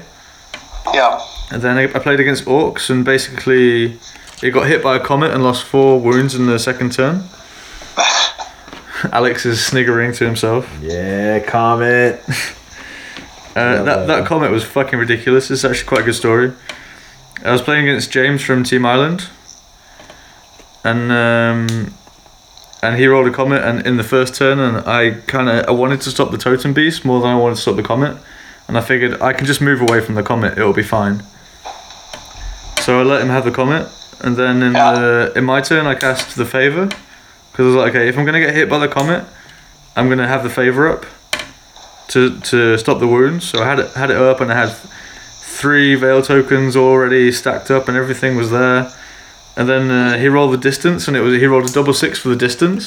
Ah, I was just like, "Fuck you!" Amazing. And he like straight away killed a unit of reavers, which were like twelve inches away. And then uh, he hit the phoenix, rolled a double six. Oh shit. I was like, oh fuck. He rolled pretty bad on the on the wounds though, and uh, after the saves and the hereditary spell, he, it was on one wound left. Oh wow. So Oh, wow. that was pretty bad. And then uh, he rolled a double six on the swordmasters, and killed oof. like seven or something after the hereditary spell. Yeah. And uh, yeah, it was it was basically just pretty bad. Yeah, it's brutal. Um, but but then the Phoenix uh, charged in with the Swordmasters into the Orcs and just absolutely pulverized the Orcs. I mean the Swordmasters, the Swordmasters did most of the heavy lifting, of Yeah, of course, course. but uh, it did pretty well. And then um, and then overran and just acted as chaff. And got killed by some Iron Orcs, but that was the turn of the game I actually forgot to resurrect it because it has a rebirth roll, Alex. So when it dies, work, yeah? when it dies, uh, you roll a three plus, and if you roll a three or more, it just comes back to life on one wound. Sweet. Yeah, so it's pretty cool. But that's, that's for that's for one time. You yeah, only one time. Yeah. But uh, I've never actually used it because it's been alive like every every game un- uh, until the end, apart from that one game where I forgot to use it. So I don't really know if it's good. Um, So like, is that that's an upgrade, right? To Yeah. get it to resurrect. well, it, well, it always resurrects, but it resurrects on a five plus. But Okay. because I had the Warden's Bond, it makes it a three plus. So the Warden's bond does it give you anything else other than the resurrection? Yeah, so you get two extra strength four attacks from the dude. Yeah. You get discipline nine, which is really important, and you also Yeah. get uh, martial discipline. So you get the the three d six on the panic test, or three d six on the all the leadership test apart from panic and break tests. Oh, okay. Yeah. So it's probably worth it anyway. Yeah, I think it, I think it's definitely definitely worth it for the upgrade. Hmm. Just from it from my experience of one tournament, I think it's really definitely worth it. And yeah. So so all in all, the Phoenix will stay. Yeah, for sure. And I think in the last the last game it was banners. So I tasked the, the I was playing Wimp Warriors, and the only thing that the Phoenix could really affect was the Barbarian Horseman, because that was the everything else was too heavily armored or resist, resistant to fire in some way. So basically, the Phoenix spent the whole game um, chasing down the Barbarian cavalry and taking the objective, which was perfectly fine. It Yeah. actually almost died at one point, but uh, that was just to bad rolls more than anything. Yeah, I understand. Like, I, I think that the, this is the kind of unit which, I mean, like the uh, sweeping attack to me is similar to the bows on the chaff in the sense that you know it, it has a, a way to affect the game before it gets like stuck in and commits, which can be really useful. In the sense, like you know, if somebody, if nobody's really threatening you, you can just flap around over them and you don't have to commit. Yeah. Whereas a regular a regular monster, it would have to like you know either do nothing or commit to something. Uh, so like that kind of utility makes it a lot better. Yeah, it's also fly nine, so it's really fast. Oh Jesus, yeah, So yeah, I, I really like the Phoenix. I'll be using it a bit more, I think, in future. Um, I don't know if two is better than one, but uh, I quite like the dragon, and I don't think you can have two Phoenixes and a dragon, unfortunately. yeah. Maybe maybe you can if you get that special hero that increases the uh, Yeah, allowance yeah, maybe, but But then yeah, then all the characters have to be on gigantic mounts. Oh yeah, So maybe not. probably not. Yeah. But yeah, uh, Phoenix is really good. So there's quite a lot of new stuff in the list really, and uh, the tournament obviously went really well. I made one really stupid mistake where I charged my dragon into a vampire that sh- I shouldn't have charged into, and that like was quite a big swing in the in the game. But so um, I should have won that game, but then I lost, and yeah. But such is life. I made the mistake. Yeah. Yeah. Um, yeah, I just wanted to talk about one game that I had. I wanted to talk about this game because I think it's a really interesting way of uh, how high elves play, or highborn elves. Mhm. Because the uh, the guy I was playing against, he was really surprised in how the game went, and uh, I was not surprised how the game went at all. Um, it was a really bad matchup for me. I was playing against Warriors in the last game. A guy called James McCormack, really nice guy. He took his hammering like a champ. Um, it was it was like a Feldrak list, so he had six Feldraks, which are obviously resistant to fire, and he had a movement banner on them. So there were advanced nine, March eighteen, and this was a unit that I just couldn't deal with in any way because the pyro doesn't affect it very well. I don't have like bolt throwers in my list. Um, I have one Quicksilver Lash, which is okay, but because I'm rerolling wounds against them, it doesn't really do that much. And these were a, these were a big problem unit for me. And then he also had two Feldrak Elders, which also pose exactly the same problem. Yeah. And the dragon can't really fight either of them because they reroll to hit against it because it flies. So so these three units were really problematic for me. And I, I don't know whether he didn't realise how problematic they were or he didn't understand the special rules that well. I don't know, but he didn't really use them in the right way in my opinion. He also had two giants, four chosen knights, um, a big block of warriors, and uh, two chaff units. And um, yeah, so so it was like a diagonal deployment, and the scenario was banners. So the way that the battlefield was, obviously it's a diagonal, and I'm going bottom left to top right, and I'm deploying on the bottom, and he's deploying on the top. So there was a big piece of impassable in the middle, and this kind of made meant that we were uh, going to be fighting on one one side or the other. And then there was another small impassable in the top right corner, where you could just kind of move around it, maybe with a dragon or something, but not a unit. And I was like, okay, I can maybe use that to hide behind. So we we kind of traded off deployments a bit, and he wanted to keep his Feldraks back, of course, because they're the key unit. What happened was he put his dogs down to the top of his deployment zone on the my right side, but they, I knew that they would be in range if I moved up with the Sea Guard in one turn to shoot them. So that was kind of my plan, like just to neutralize the chaff in the first turn. And next to them, he put the big block of Chosen Knights.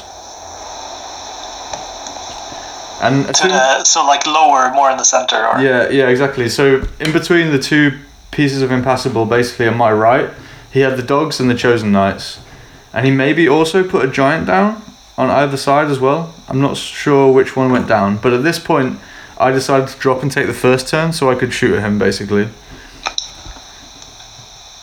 And um, and then what happened was he put the other giant down on the other side of the chosen knights. He put the Feldraks and the warriors down on the left side of the impassable. So the warriors next to the impassable, and then the Feldraks on the other side of the impassable of the other side of the warriors on my left. So the Yeah. Feldraks obviously they're really fast, but they they were going to take a couple of turns to get round. And then he had both of the of the of the elder Feld the big Feldraks on the Yeah. on the right side, like behind the dogs. So this was pretty worrying because he had overloaded on my right side where I'd actually deployed. And on his left side, he had the Warriors and the Feldraks, which are like two units that I couldn't really deal with, like coming round to late game.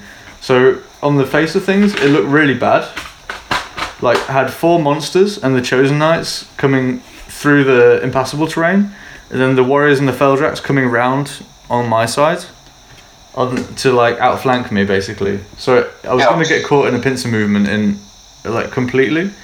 So what I chose to do was um, put my Rymanites on the left side to zone off the Feldraks and the Warriors. The Phoenix in the middle, just with the just with the option to like use the impassable terrain to hide behind, and then go after the Barbarians, which he'd put at the back. And then um, like my Sea Guard and Swordmasters were in the middle, uh, on the right side, to hopefully fight the Chosen Knights because that's probably the only unit that I can actually fight. I put my spears like with the intention of hiding behind the impassable terrain and trying to stay alive. If his if his Feldraks pushed in the middle, and if his Feldraks went around the outside, then I would be able to push them to the other side of the impassable terrain and hide. And then I had my Reaver units just in the middle to chaff, and then you put the dragon behind the impassable on the right side to hide and hide and also shoot, and also just be oh. far away from the the wizard, which was in the warriors. And I think then the the Grey Watchers were just hanging out behind somewhere. So so basically, on the face of things, it looks really bad for me. Like if he just pushes everything in my face, I'm just gonna die. Yeah. So and and I had some interesting matchups in the magic phase. Like I couldn't magic off really the Feldraks. Uh, I could I could use the pyro to kill the giants and the dogs. And also the barbarians, but the barbarians are gonna hide behind the impassable in the middle for like the whole game. And the phoenix is obviously gonna try and hunt them down. So my priorities were to, to kill the chaff in the first turn with my shooting. And then try and kill the giants with pyro avoid the Feldraks and kill the Chosen Knights. Yeah. So, in my first turn, I just moved up everything within shooting range, so I could like start pew pewing him. I killed one unit of dogs in the first turn, and um, with my shooting, I killed. I think I did about three or four wounds on a giant in the first turn. I, I killed one chosen knight with a combination of Quicksilver Lash and the and the bow from the dragon. Yeah. So he was down to three chosen knights. So I, I did quite a lot of damage in the first turn. Um, in his turn, he just like basically moved full speed towards me with everything. Um, the Rymanites kind of get, bought me a little bit of time with the Feldraks. And I think I had some Reavers out here on this left side to block the Feldraks and sit, just to buy me some time. Um, so they everything moved up on the left, and then everything also moved up on the right, like pretty fast. And what he did was he put both the Feldraks behind the uh, Impassable on the right to hunt my spears. Because I, I mean, maybe he saw that I was just gonna try and hide them in the corner and avoid them the whole game. Then like all the giants and moved up along with the chosen knights, and then the barbarians just kind of stayed behind. Um, his magic like was pretty ineffective because he was out of range for everything, and the Rymanites have a two up against fire, and he had alchemy. Oh, okay. So, I think this is the next turn is like the most important turn because I knew that I could probably kill at least one giant,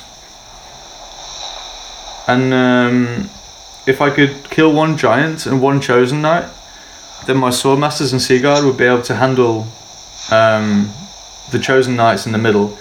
And because he's put his Eldra the El the Feldrak elders behind the building, there's going to be like another turn before they could do anything.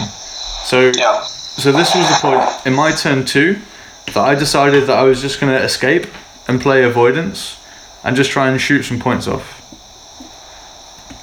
So the Phoenix kind of just hid a bit more behind the impassable so it couldn't be seen by anything.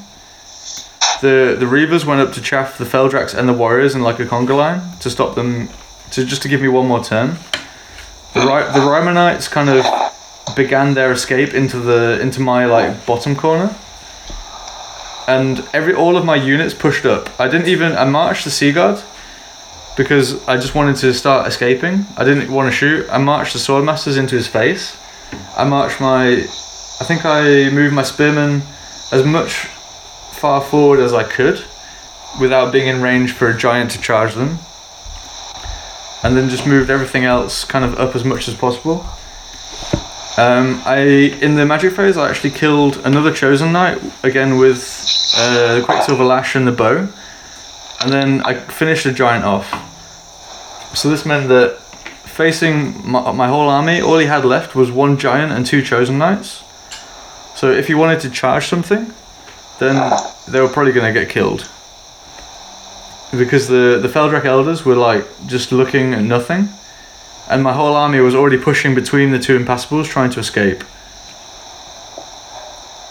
Um, Ah, so so he went like kind of around on the outside with the Feldraks. yeah, exactly. Around the top right Ah. impassable, which was a big mistake because Yeah, that's yeah. The only thing that he could see was some spears. And uh, if he charged the spears, I would just flee. Cause, because it was a reasonably long charge. So if the spears fled, they would just flee like into my uh, into my back corner and be safe. And it was banners, right? So the spears were really important that they stayed alive. Yeah. So in his in his turn, he tried he tried to charge the spears, and I fled, but I rolled a double one. and they got caught, which was really annoying because then I had a Feldrak in my backfield. But at this point, um, I didn't really care that much, so I just pushed everything up the spears up, the Sea Guard up, full speed, the, the Grey Watchers at full speed. The Phoenix jumped over the impassable terrain and flew over the Barbarians, did some wounds. I think at this point, the, the Reavers like had to redirect the other Feldrak Elder, which was also moved up into my backfield and the dragon was just like dancing around them, um, using the impassable for cover, and just shooting at the chosen knights. So again, in this turn, I managed to kill another chosen knight and kill the second giant. So that basically all that was left was one chosen knight looking at me, and my whole army was like already in his deployment zone, like gone through Yeah. the impassibles, and he had he had like the the Feldraks and the warriors kind of if you're looking at it like a clock with the impassable in the middle at like six o'clock, and my Rymanites were like hanging out trying to zone stuff in the backfield. Hmm. So at this point, my escape had worked because I had not lost any points apart from one unit of Reavers. Because I just pushed all my army at the weak point of his army, and he'd like flowed around my army, and was now in my deployment zone looking at me, and I was in his deployment zone looking at him. Yeah. So, but he'd actually taken one scoring unit from me already, so I was actually down on the scenario. But I put my Phoenix in a way that he couldn't really escape with his Barbarian Horseman. So basically, what happened here from the rest of the game was that my Phoenix killed his Barbarian Horseman. I finished off his Chosen Knights with magic, and then I just avoided his army for the rest of the game. So at this point, let's say it's turn five. He's killed both units of Reavers, and I've killed two giants, a unit of dogs, a chosen knight, and I've done a few wounds on a Feldrak or something like that. One of the eight elders. So I'm up like 12, 13, 7 at this point. But he's got this. He we're, draw, we're drawing on the scenario. Well, actually, I've I've got the scenario because I've killed the chosen knights and the barbarians, and he's only killed the spearmen. Yeah.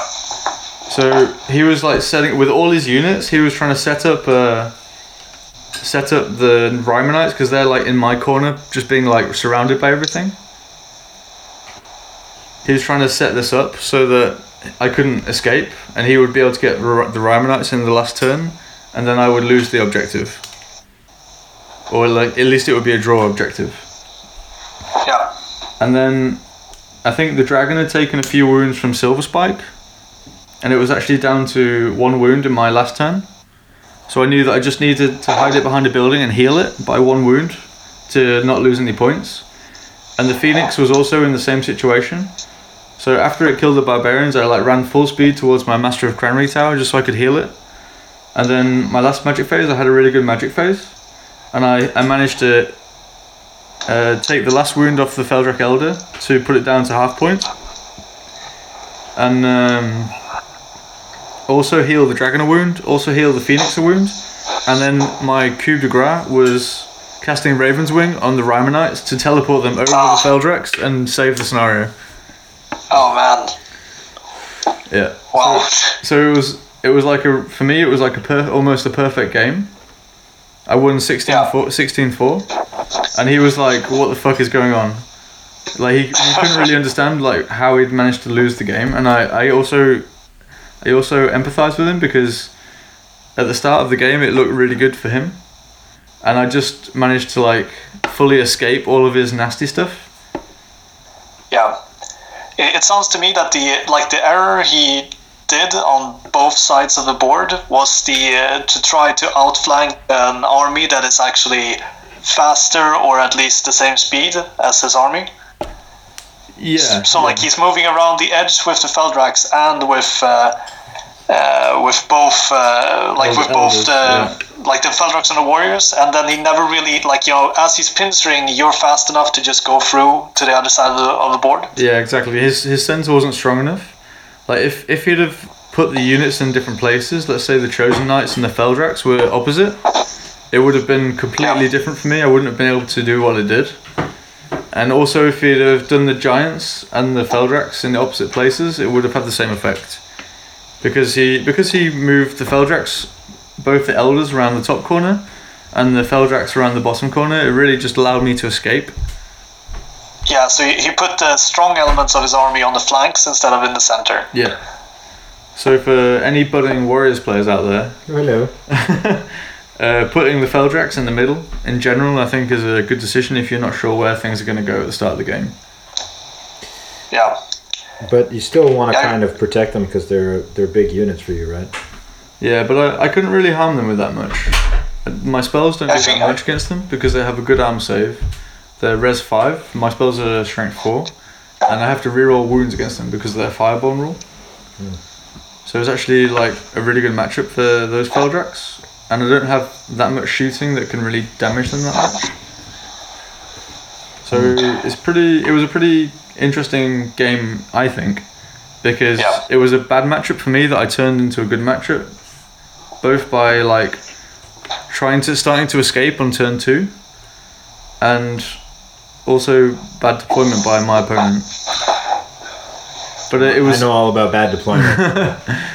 but uh, I think as well the impassable trains helped me a little because it, it made me it made it me allowed to funnel him a bit into the into the center. Um, but it, it was quite funny because people were coming over and they were like, "Why you stood on this side of the table and your army's on the other side of the table?" I was like, "Well, it's a combination of Raven's Wing and me running away for three turns." yeah, I, I just thought it was like an interesting battle to uh, to discuss. yeah. really neat, yeah. Yeah, I think there's definitely some uh, some stuff you can take away from there. I, I think one of those things is to to know when your opponent uh, can't deal with some of your units. And I, I know I'm guilty of making this this mistake as well, where sometimes you just have units that your opponent is not going to be able to deal with, and then usually the best thing to do is just stick them up the middle and push them forward. Yeah, But I agree. like in your head, like in his head, I think he's thinking that you know the Feldraks are really fast, so they should go around the flank because they can dominate the flank. But like, what are they actually doing on the flank? Uh, like which they couldn't do in the center. Yeah. I mean, may, maybe he's afraid of the swordmasters with them to an extent. Yeah. But Uh, they're only, I mean, they're strength five. Yeah. I guess, I guess it's still pretty scary. The Feldraks are what, res six or Res five. Well, the big ones Res are res, big ones are res six, but it's res the big ones are not that much of an issue. It's more the small ones. Okay. The small ones are the hardest unit in, for high elves to deal with, in my opinion, and they're in a lot of lists at the moment as well, just because of the the fireborn, or what's, what's Yeah. the the unburnt rule. Yeah. Yeah, I just thought it was an interesting uh, game to discuss. Yeah, definitely. It's cool. Sounds like a sounds like a really exciting matchup, right? Yeah. Because you It was a yeah, it was a bad matchup that I managed to, to swing because of the deployment. Um, yeah, I, I, I don't really want to go into the other games to as so much detail. No, I think it's good. Uh, but I had I had five really good games against five really good opponents, and uh, it was a really fun tournament. We went out drinking Yeah. both nights. Stirling was quite good fun. Fraz, Any, got, any good stories? yeah, Fraz got Fraz got punched by a girl and got and fell over. Oh yeah, I think I heard about this on the um, uh, Fancy Wargaming podcast. Yeah.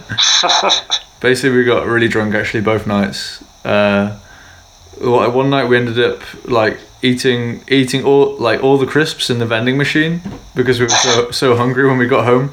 Like we just sat at the hotel bar and it was closed, but the vending machine was open. Nice.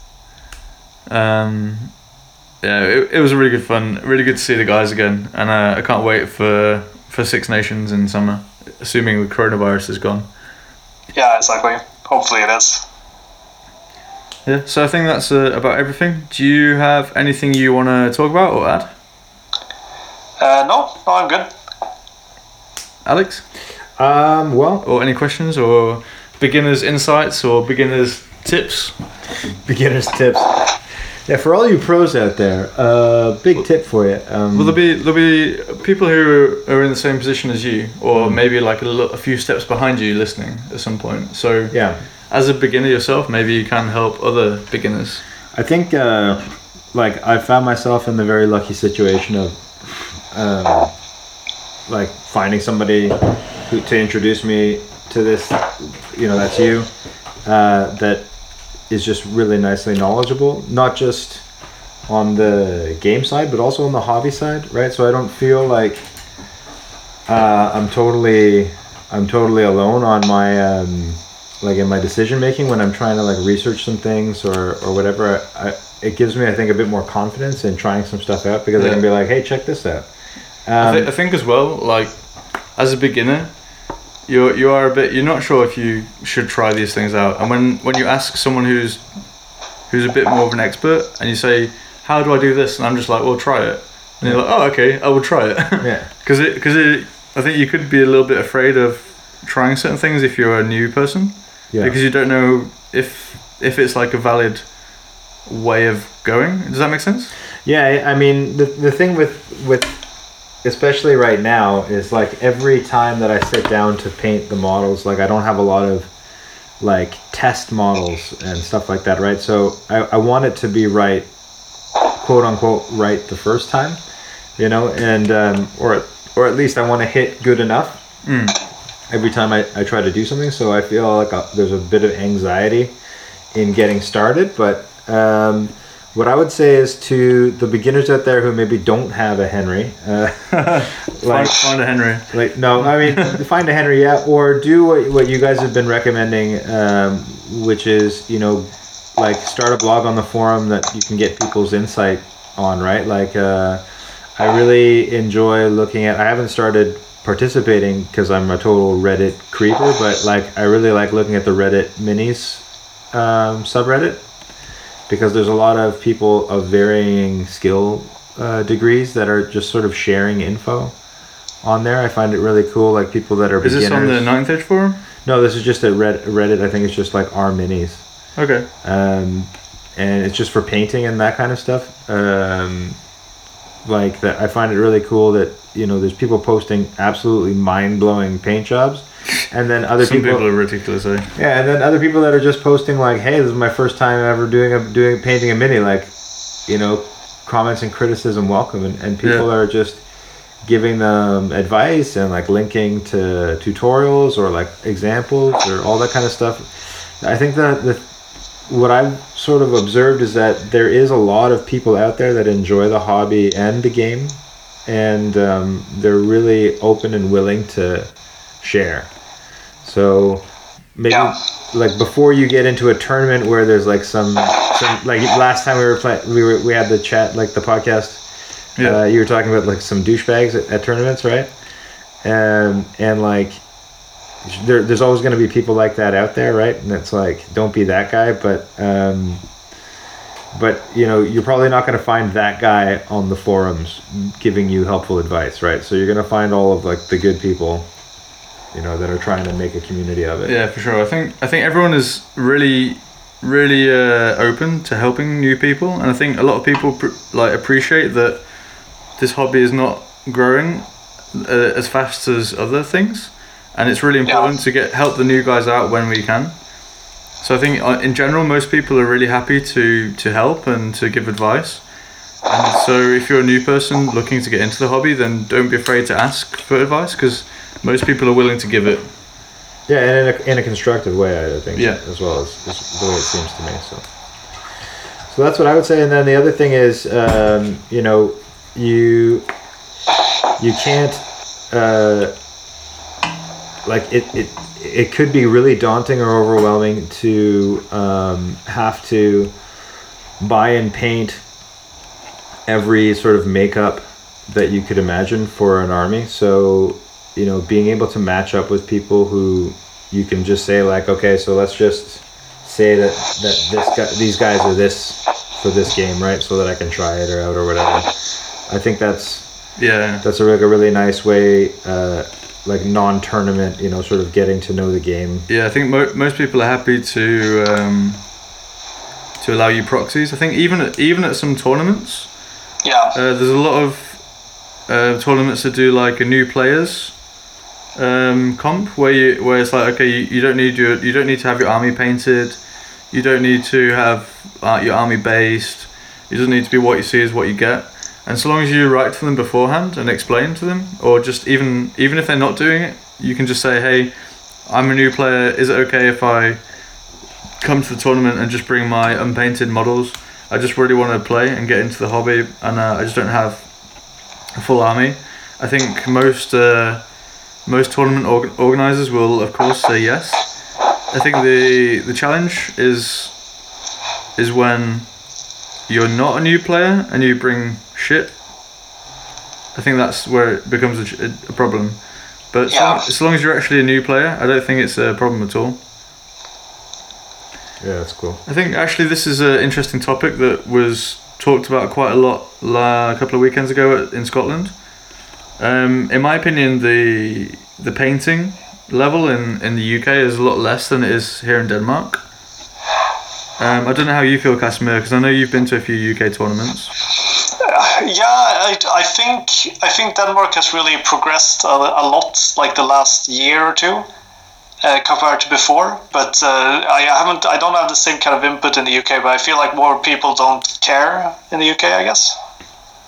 Yeah, I, I- don't know what the reason is, but uh, it was definitely it was definitely lower quality than what I've seen in Denmark, and I know Oh. there's a lot of talk in the UK about trying to improve this. Um, just just so Alex is like clued in. Obviously, there's there's usually minimum painting requirements for tournaments. Right. Whether I mean whether that's three colors or a base or just at least sprayed, there's usually some kind of minimum standard that you need to have. Okay. And um, a lot of the time, this is written into the rules of the tournament, but it's not necessarily enforced. And it's quite Yeah. it's quite difficult to enforce it because you what what do you do when someone brings an unpainted army to a tournament? You say, "Oh, sorry, you can't play." Yeah, yeah. I mean, it's a good question. You've now you've hosted some tournaments Yeah. uh, now, right, Henry? So, what do you do? So there's there's a few ways of I think policing this. Like some of the tournaments I've done, I've said there's no painting requirements. Bring whatever you want. And some tournaments I've done have said have been really strict painting requirements. And what we well like when we've when we've actually had painting requirements, we've said okay these are the painting requirements. If your army is painted, you get five tournament points. So that's like the equivalent of like five five points from a game. Okay. So if you win 20 0, uh, you, you would get 20 tournament points. And then at the end of the tournament, you'd get an increase in 5 tournament points if your army is fully painted. And then if your army is like exceptionally painted, then you get 10 points. If it's like really, really nice, you get 15 points. And if it's like nominated for best painted, it gets 20 points. So this is obviously like really trying to incentivize people to to really bring nice armies or paint really well. Um, but then also you can argue like, okay, well, I want to bring a nice army, but I'm just not a very good painter, or I don't have the time, or so you, you don't Yeah, really want to, you don't really want to uh, exclude people from both ends of the spectrum, right? Yeah. Yeah, exactly. I mean, it's it would be rough. I mean, I think there's a lot of people that adore wargaming that maybe like don't have the greatest sort of like artistic um, Skills, right? skills or yeah intuition you know they're just not or they, they just aren't into it right like they really dig the math and the Yeah. So so one other way that we've done it in the past is we've said, well, okay, the rules are you need to bring a fully painted army. If you don't bring a fully painted army, then the your opponent is going to get to choose which table side you start on, and also choose who goes first. Or you could do plus one, or you could choose. You could do one or the other. Like choose the table side, and then you roll to see who goes first. Okay. However, so you can actually give some Yeah. kind of like small benefit in the game, which isn't like a benefit that's going to make you lose every game, but it's something that at least makes you consider Getting it done. getting it done. Yeah, so that something you like don't get so consider not bringing the broken thing that you don't have painted. Yeah, exactly.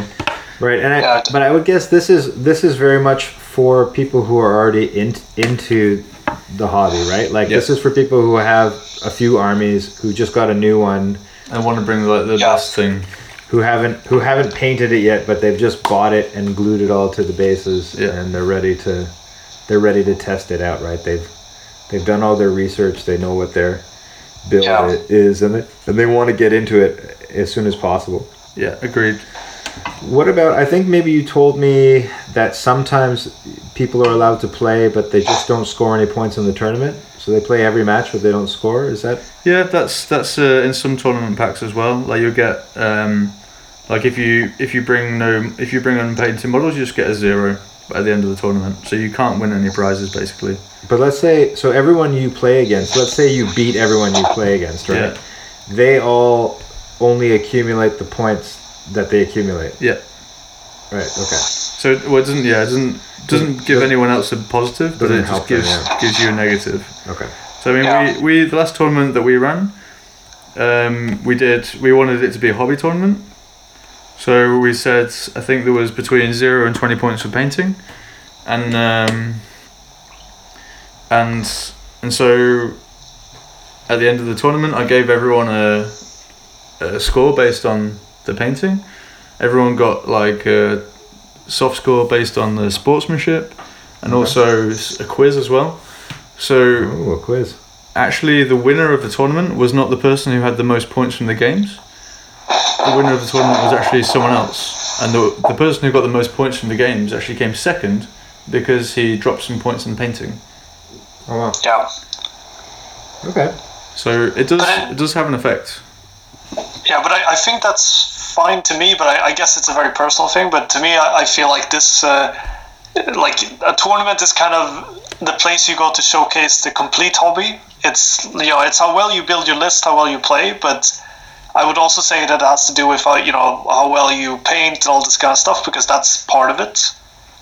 Like if we if we were having a purely competitive thing, I like I, I wouldn't say like why are we painting toy soldiers to push around the board. I mean, if it's only about like your skill in playing, then stuff like computer games or card games, it's much more Relevant. you know logical for that kind of stuff. Yeah. Okay.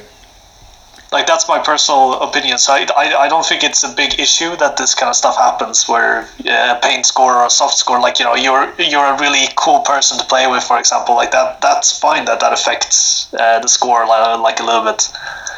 Yeah, I like it. I think it's uh, I think it's actually quite neat that um, that you can kind of uh, you know incorporate all of these elements together into like into the whole tournament because it it's going to draw more people in, right? Because of their because of the different parts of the appeal of the hobby. Yeah, for sure. And I, I think it's also important to have have a range of tournaments doing different things. Like the, I think there Yeah. should there should be some tournaments that say, okay, you- there's no painting requirements, there's no sports cores, there's no there's nothing, there's not a quiz, there's nothing extra. It's just games. And I think that there's a space for that, and I think there needs to be a space for that for those people who just want that in the hobby. But I also think there needs to be some tournaments that celebrate the other aspects as well. Yeah, definitely. I, I think that uh, from my perspective, what seems to happen a lot is that to run a tournament which is purely based on games and no other scores is, is like a little bit easier to do because there's no extra, you know, upkeep for you as a TO. So a lot of people like kind of default to that. Uh, but but like there's uh, so like for for a while I felt like there was a, not that many tournaments that kind of put uh, hobby focus. But now when the the level of people's armies are, are rising, like there's more of a motivation to actually do it. Yeah, for sure. At, le- at least in Denmark, the level is increasing, right? Yeah,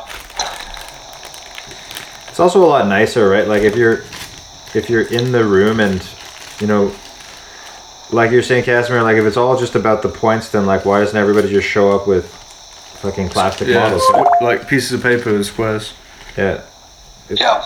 It's, Yeah, we have two day terrain, 2D armies. I mean, when you're not when you're not in a match, right? Like part of the fun is going and checking other people's stuff out, right? Like looking at. Yeah, Yeah, yeah, I, I think so at least. I'm that's sure, right. I'm sure other people don't share that. Yeah, fair enough. Yeah, enough. sure. I mean, like you're saying, it's per, it's a personal, it's a personal thing. But if you're looking at it from the perspective of the, of the complete hobby, then a tournament is an opportunity for people who prioritize all the different parts to really get together and celebrate it. Yeah, and I, I also think in, in the same vein that like sports is really important in all in all tournaments because there shouldn't really be anyone just being a dick.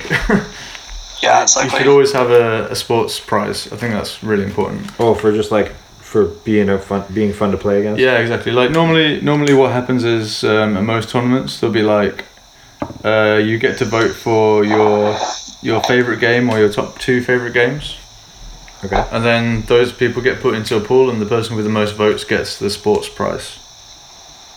So you usually you're playing five games at a tournament, so the maximum you can get is five five votes. And normally when I run a tournament, I incorporate those votes into tournament points. Nice. So the max that you can get is five extra points. But a lot of people they don't add the points up, but there's always an award for sports. yeah. Yeah, that seems nice too. Yeah, and I, I think that's really important. Yeah, I like that. I mean, yeah, definitely. like if you give people the incentive, then even the guys or or, or the, the players that are maybe more int- like more aggressively interested in winning, like will like check themselves a little bit Yeah. because they'll be like, oh, it's Uh, worth I could I could maybe win a sports prize or like, or at least get some points here, right? or like Yeah. if they're really in it to to win the whole tournament, they know that there's a good chance they won't win it if they're being a dick. Yeah, I actually Yeah. won uh, Giant Fanatic, which is the was the biggest tournament in Scandinavia. I won it one year, and I only won it because I'd got more sports votes than the guy that was ahead of me. Awesome. Yeah, and I think I think like some people, I know some people talk about that sports is uh, is like a personality thing where some people are just you know say that I'm just not gonna win sports because like uh, like I'm not as like chatty or whatever as other people. But I, I do definitely think that there's a way to play the game which will increase your likelihood of getting uh, getting sports votes. Yeah, You know, like it's just how you approach situations, stuff like that. Yeah, I mean personally, like I like to think I play reasonably fair, and uh, but I, I don't think I have like that that personality. Sorry, I've got some in my mouth. Um, I feel like when, when I play, I'm actually quite quiet because I'm like considering a, a lot of my options as I play, Yeah. and uh, it's only really when I roll dice is when I start to shout and scream. Yeah, sure, but but I do I think it's uh, stuff like uh, for example, if you're either like say you're winning or you're losing, like how do you handle that situation? Like if for example your dice is being really terrible, like there's one type of personality where you know you start to hit the table and you complain and like you know maybe you're not uh, being uh, you know like unfair or not nice to your opponent, but you're kind of being just angry Yeah, and you're letting that like that anger spill over. and so like you know It's just like that's like a really uncomfortable situation, right? Is to stand across from somebody who gets really angry and you know it's just the dice that rolled Like you know you can't really do anything about it. yeah, And uh, exactly. and, and that, for example, if you can handle those situations with like grace or you know take it in stride and stuff, then. Uh, I think that makes you much more likely to get sports votes. Yeah, like for for an example here, like the opponent that I was talking about, uh, James McCormack, who I played in my last game in Stirling with the Warriors, like he was he was not he was obviously like doing his best, and it wasn't really about the dice. It was just he'd made some mistakes in deployment, but he took it really well. That he probably wasn't going to win the game, and uh, I, and obviously I just want to take my hat off to him because he he took it really well. That I like I Ravens wing my Ryman Knights over his head on the last turn, and he was just like fuck, but he didn't he didn't take it. He wasn't like salty about it or in, in any way. Yeah. Yeah, exactly. And I I think it's those kind of things that make you uh, that that that's the difference between uh, you know getting sports votes and and not. Yeah, I mean, I, I voted for him as my best sports. Yeah. just purely purely because of that because he he didn't he didn't complain at all he was just like oh man like fuck i mean he, he was like he was saying it like what how how can how is this happening kind of thing but he wasn't like he wasn't really too annoyed about it Yeah. And like conversely, I think that it's the same kind of thing when you're winning as well. Like you can definitely win in a bad way and in a good way. Like uh, you know, you can uh, like of course if you're if somebody's really sour because they're losing, it's not going to matter that much on, on what you do. But it's definitely a way in like you know what you say and how you act when everything's going your way. Uh, like to make it feel better or worse for the opponent you're playing against. yeah exactly when I, when I my girlfriend and I we're playing Catan at the moment I have like a series going and I've won every game so far and I rub it in the face every time I win but that's uh, that's just because of the relationship that we have But you're not gonna get the sports award for that anyway. No. She's not listening, luckily. but yeah, uh, I think that's uh, about it for today. Yep. So thanks for listening. As always, you can find us on SoundCloud, iTunes, blah, blah, blah, blah. Send Yeah. us an email, usual place. No one sends us emails anyway, so no worries. and uh, thanks again for coming on, Alex. Yeah, thanks for having me. It's always guys. interesting to hear how you're getting on. And I, uh, I, I really appreciate you, your guys' like, uh, you know, insight when I'm, when I'm kind of bringing my stuff forward. You know, you have really nice suggestions and stuff for me. So, Cool. It's good. It helps give me direction and motivates me. So, thank you too. No, no worries. Yeah. So see you on the next one. Yeah. See you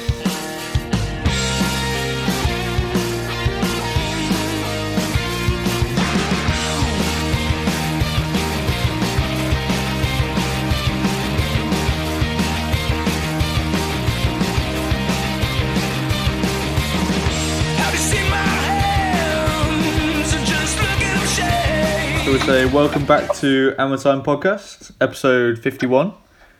Um, with it being the lockdown and the Corona, we should call this the Corona Cast. I like that. I've got uh, two special guests with me to share in our quarantine. I have uh, Matt Paris from the Fancy Wargaming Podcast. Hi, Matt. Hey guys, how you doing? Um, happy uh, confinement. and I've got uh, Andrew Lind from the Mad Git Radio. Hello, hello, hello. Hope everyone's safe and uh, enjoying isolation. Do Yeah, this is actually a wonderful opportunity. Thanks for having me on, Henry. I'd just like to, to note that, that, that I've now completed the the holy triumvirate of podcasts. So I've been on Fancy Gaming World Pass, uh, podcast. I've been on Mad Git Radio, and now here I am on Hammer Time. I think that's that might be a first. You fucking slut. Podcast. What? I'm just I'm just a podcast whore. I did see that the Thundercocks have posted a new episode today, so now you've got one more to go on. Yeah. As everyone comes out of isolation, you know. So I'm gonna have to befriend them now as well, am I? Yeah, unfortunately. But, but with all this spare time, it's uh, it's no wind that blows no good, as they say, isn't it? And um, we've all got plenty of time now for. So uh, we were just we were just going to start. I was well, I was going to say to you guys, right? I've got 60 cavalry models that need to be painted from the Raging Heroes range, which Henry you showcasted in the uh, Ooh. in the uh, yeah, I know. My wife hasn't seen. Ooh la la. Yeah, I know. Yeah. Which which ones do you have, Matt? Is it the elf ones? Yeah, yeah, it's the um, it's their version of the sort of the dread elves. Uh, I think we call them lust elves, and uh, and they're, Yeah, they they're well named. yeah, they're well named. um, yeah, so uh, after you cho- after you, you, you showcase those, I, I, I bought a bunch in for the uh, all mount all mounted warriors army that I'm going to be doing. So Ah, cool. um, I've got the, got them all assembled, and I fancy having a go with these contrast paints because I've heard good things. Well, actually, I've heard mixed things. Um, but um, the first question is, uh, what do I under what do I spray them with? Do I spray them Wraithbone, which would be deviation from my normal stuff, or do I just spray, spray them spray 'em black like I've uh, like I've always done? Ooh, So do I, spray I've black? I've actually been experimenting a little bit with contrast paints and sprays and washes. Oh, So yeah. I obviously uh, I heard a, a lot about the contrast paints from from various places, Uh, there's a guy on the forum called Baranovich. I don't know if you've come across him on the user blogs, but he, Ah, yes, uh, yeah, yeah. He's done loads of cool terrain and stuff, hasn't he? yeah, exactly. And he he's written a lot about the contrast paints, and he also did an article in the Ninth Scroll about it. And so it was him that kind of inspired me to try them out. And um, so I tried them out with my ghouls for my vampire covenant.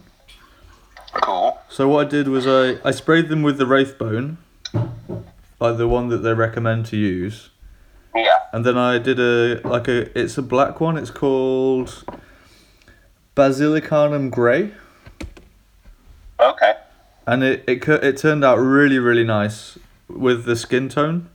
So I, I just used it for the flesh tone only, and uh, it worked out for like a really kind of like grey skin, like kind of rotting skin kind of color. Cool. Did you uh, did you have to use the medium to water it down a bit, or did you just go? Mm, I, I don't faff around with that kind of stuff, so I just chucked it on. Okay. Pretty That's like re- reasonably thick, yeah, and it's come out really nice. If you want to have a look, you can have a look in my uh, user blog on the forum.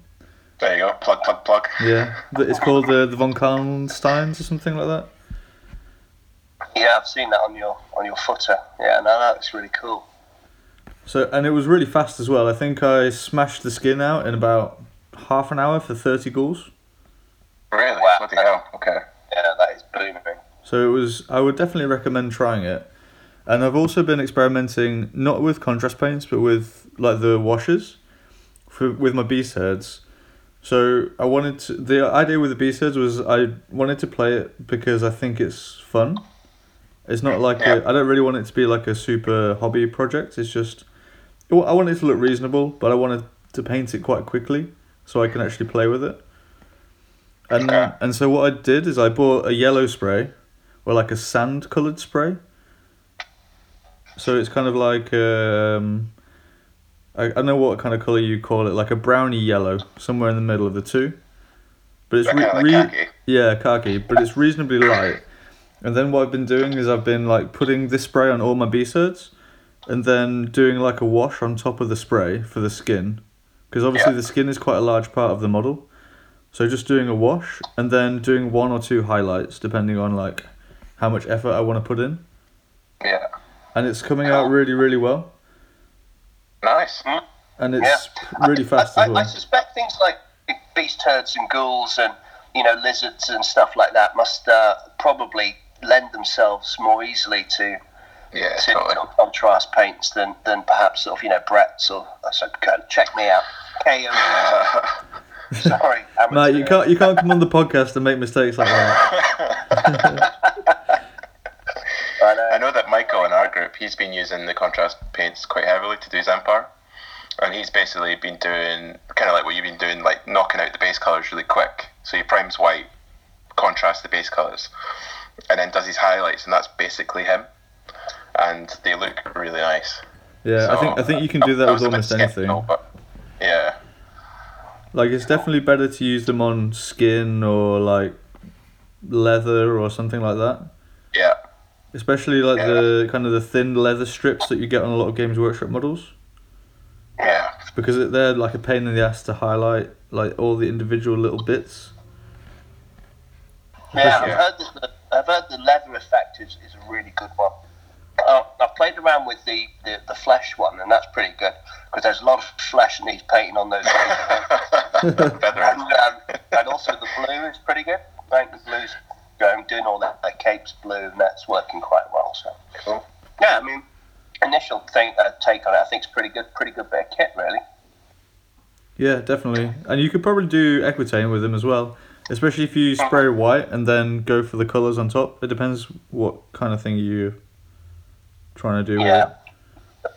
When you were spraying it onto the Wraithbone, did you find that went on very uh, very easily, or is it just because these these these Raging Hero models are, uh, are this new type of resin and they're a little bit oily, uh, and I, ca- I can't get that spray to go on easily. You know, I mean, it got there. In the, I, I did find that the Wraithbone didn't really go to, on the models very well, and I had to actually do two coats or two or three coats almost Yeah.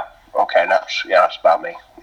Yeah. with the ghouls. At least it was like a few coats, and I, I kind of realized I was like, ah, this didn't go on so well. Um, Yeah. especially compared to like I think I have army painter sprays as well, Yeah. Yeah. something like that, and and they they seem to go on a bit better, or at least they only need one or two coats, whereas the the Wraithbone definitely needed an extra one. Mm, yeah. I mean, you could use any white primer, right? It doesn't have to be the Wraithbone. No, I, I I would recommend using a different one to be honest. Yeah. Okay. Because I've also I've also obviously like when you you make a few mistakes when you're uh, when you're painting your models and then you have to go over it. So I've just been going over like the mistakes I made with just a Games Workshop white paint. I think it's called White Scar, Yeah. And then doing the the contrast paint again over it, and it doesn't really make any difference. So I I just Yeah. I would say that, that you don't need to use the Wraithbone. Do, I mean, does, has anybody tried the contrast paints over black uh, undercoating yet? Does it does it work as well? Cause, or does it just just kill the effect? Um, See, I, I haven't tried it, but I would imagine that it doesn't really work as well because it's it's about it's about having like the like the heavy pigment for, kind of falls into the cracks of the Yeah. model, yeah. and and if it if it's a black undercoat, then I think it's it's gonna not really do that. Yeah, I can imagine it. It, it just yeah, it's, it's probably just not designed to work like that, is it? Yeah. I think you need you definitely need like a light color undercoat. Because of course I go I go back far enough. Do you remember when Army Painter Dip came out? Does anyone remember that? Oh yes. Showing your age. Yeah. Um, dipping it. Wow, I used to love dipping stuff. It was like instant. It was like instant, um, just painting glory. It was it was Yeah. a marvelous thing. I've never that's kinda never dipped the- anything actually. The uh, the contrasts are kind of like the next step in that kind of progression, right? Because Yeah. I mean, you can for the dip or the um, soft and was it? It's not hard tone, heavy tone or whatever the army painter do. Um, you can do like your base colors, just slap them on in a mat and then dip them or give them a wash in that. Whereas the the contrast paint's kind of cutting that out, where you just prime white and then you're slapping that uh, the contrast paint straight on it. Yeah. I think it's cool though, and like we we spoke about this um, the other weekend when we were at Stirling, um, how really now there's not there's less of an excuse for people not to have made an effort Yeah, for exactly. the armies. Like you can literally just contrast it in ten minutes. Yeah, Yeah, I don't, I don't think there's an excuse. Fact, there was some, there was um, uh, an interesting point you made on one of the chats, Henry, where you were talking about uh, the newbie category for sort of you know a little bit of uh, you know leeway given to, to new players, but after that, essentially, you know, get your act together and get a painted army on the table because it's no one wants to see grey on the on the table, you know. But we, we want new people coming in, and I do I do understand that it's a challenge to get an army painted, especially if you're new to it. But uh, I, I thought that was a really good idea. Is that is that is that commonplace in Denmark? Yeah, maybe we should uh, just give some context to the discussion. So, Yeah. so An- Andrew and uh, and Fraz were asking me like, what what do you do in Denmark to kind of incentivize people to paint for tournaments? Because obviously, what we saw at Scottish Championships, there was a one or two guys who brought grey armies or pretty badly painted stuff. Yeah. I- and I, I was kind of saying, well, in general, I would say that the the painting standard in Denmark is a little bit higher than it is in the UK. Um, So it was the discussion was okay. How do we actually get people to paint an army? And and one thing that we that we said, as Matt alluded to, is that well, for new players, it's quite difficult to to paint a like a full four thousand five hundred point army, and you don't want to exclude new players to the tournament because it's it's really important to actually get them in the door and playing games. yeah, So one thing that has been done in the past in Denmark is say that there's no painting restrictions for new players, and in fact there's also awards for new players. So if, if it's your first tournament or or your maybe your second or third tournament, um, you can apply to be categorized as a new player, and then there's like a, a whole like first, second, third place for new players, and also ah. also a painting category for best best new player. I like that a lot. I think I- I'm going to steal that. Yeah, really good idea. Maybe there could be a category for shit players as well. you and me, Matt, duking it out. I know I'd lose that as well. Get last at the shit players.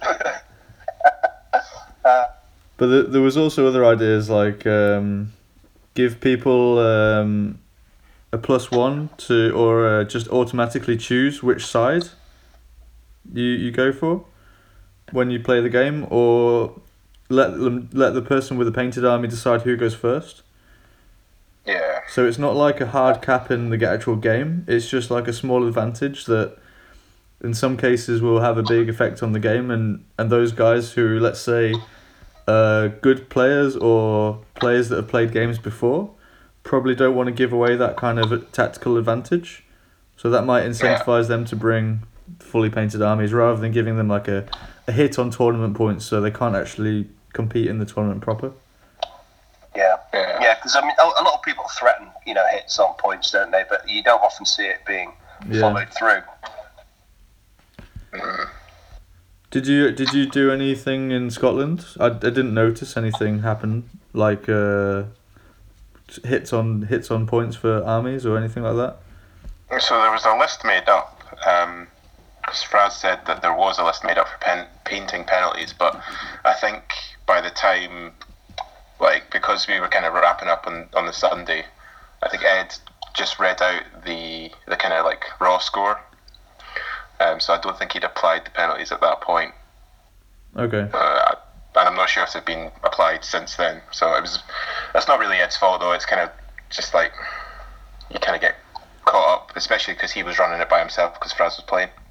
Yeah, and that, that's kind of usually how it, how it happens, right? As well. Yeah, It's nothing Yeah, totally. nothing ever nothing ever kind of comes of it, and and it and it is Yeah, also exactly. harsh to, to kind of have to penalise people. But if, if in a game, if you come to a table and some and the other one's like, well, you, you haven't got a fully painted army, have you? And you're like, well, no, it's right. And then you're like, well, I guess I get to choose the sides and the uh, and who goes first. And it's like, okay, it's, it's a bit more. It's kind of like a self policing method. Yeah, yeah. Yeah, because no, nobody wants to have to, you know, be the hardcore police on this. It's, uh, you know, I mean, you know, it's, it's tricky, isn't it? Uh, and you know, at the end of the day, it's a hobby, and we don't want people rowing at tables and stuff like that. So, some sort of self-policing method would be highly beneficial for all concerned. I would have thought that's a good idea. I like that. Yeah, I think I think that's great, and I'm going to definitely look to do that at our events in the future. Um, I- it's just hard, isn't it? Because you don't want to. There's people who play the game who will pay to a minimum to see them over that line. Like they don't really they don't really mind how their army looks. They're just there to play the game. Uh, and then there's also a smaller, like a very small minority within the community that will try and take the piss, and they'll try and you know Yeah, which actually acro- across the UK I think is very rare, but these people do exist. So it's kind of like that balance of not excluding people, but also making it hard for the people that will try and take the piss. Yeah, I, I mean the last the last tournament that I run, the one that uh, Tony and Paul came over for. Another thing that we did to try and induce people to paint a bit more was to do a best painted in each race rather than a best in race. Okay. So we had quite a good tournament support for the tournament, so it was possible to do it. Um, but instead of having a best in race by tournament points, we had best in race based on the painting. And then we just judged each army individually. Okay. So so then That's there was cool as well. That's kind of like a hobby heavy kind of. yeah, and then so that's that means that people like actually like if there's only two or three people in who are bringing say Sylvan Elves, that means I've got like pretty good chance of winning best painted if I put a bit of effort into my army. Yeah. And I, I know that some people kind of realise that and actually painted up their army a bit beforehand to try and win. So that that Okay. worked that worked to an extent. But then there were I guess that's all also about critical mass as well, right? You've got to get a certain amount of players in playing to make that worth it, or else you're going to have, you know, some of the armies with only one player, and then it becomes a bit. yeah exactly. So it, yeah, in some ways it worked and in some ways it didn't work because there was obviously some armies that were a bit shit and they were the only one who were competing. well done and best painted, I guess.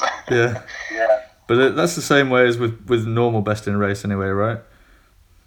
Totally, totally. Yeah, I guess so. Guys, just give me a second. I'm just going to go move some stuff around on this bonfire. I'll be back in like one minute. Hang on. A little bit of context, Matt's burning shit.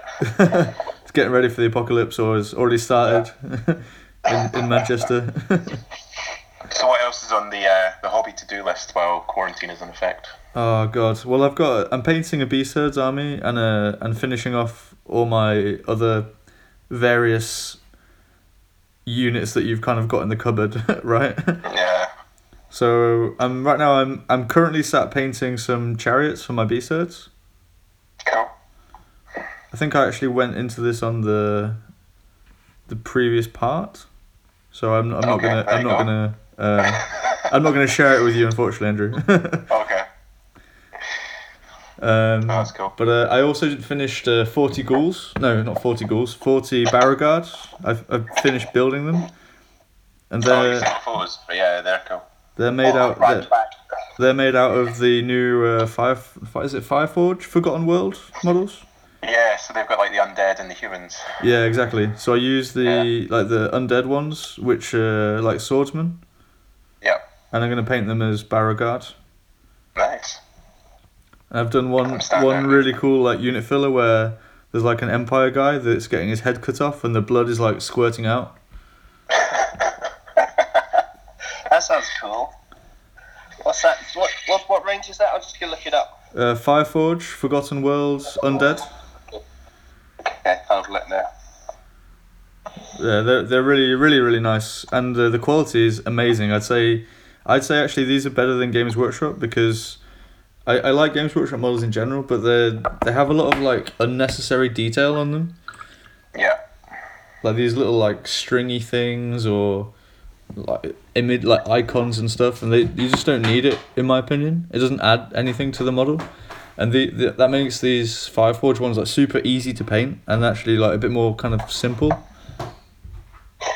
They look really nice, actually. These. Yeah, they look really cool.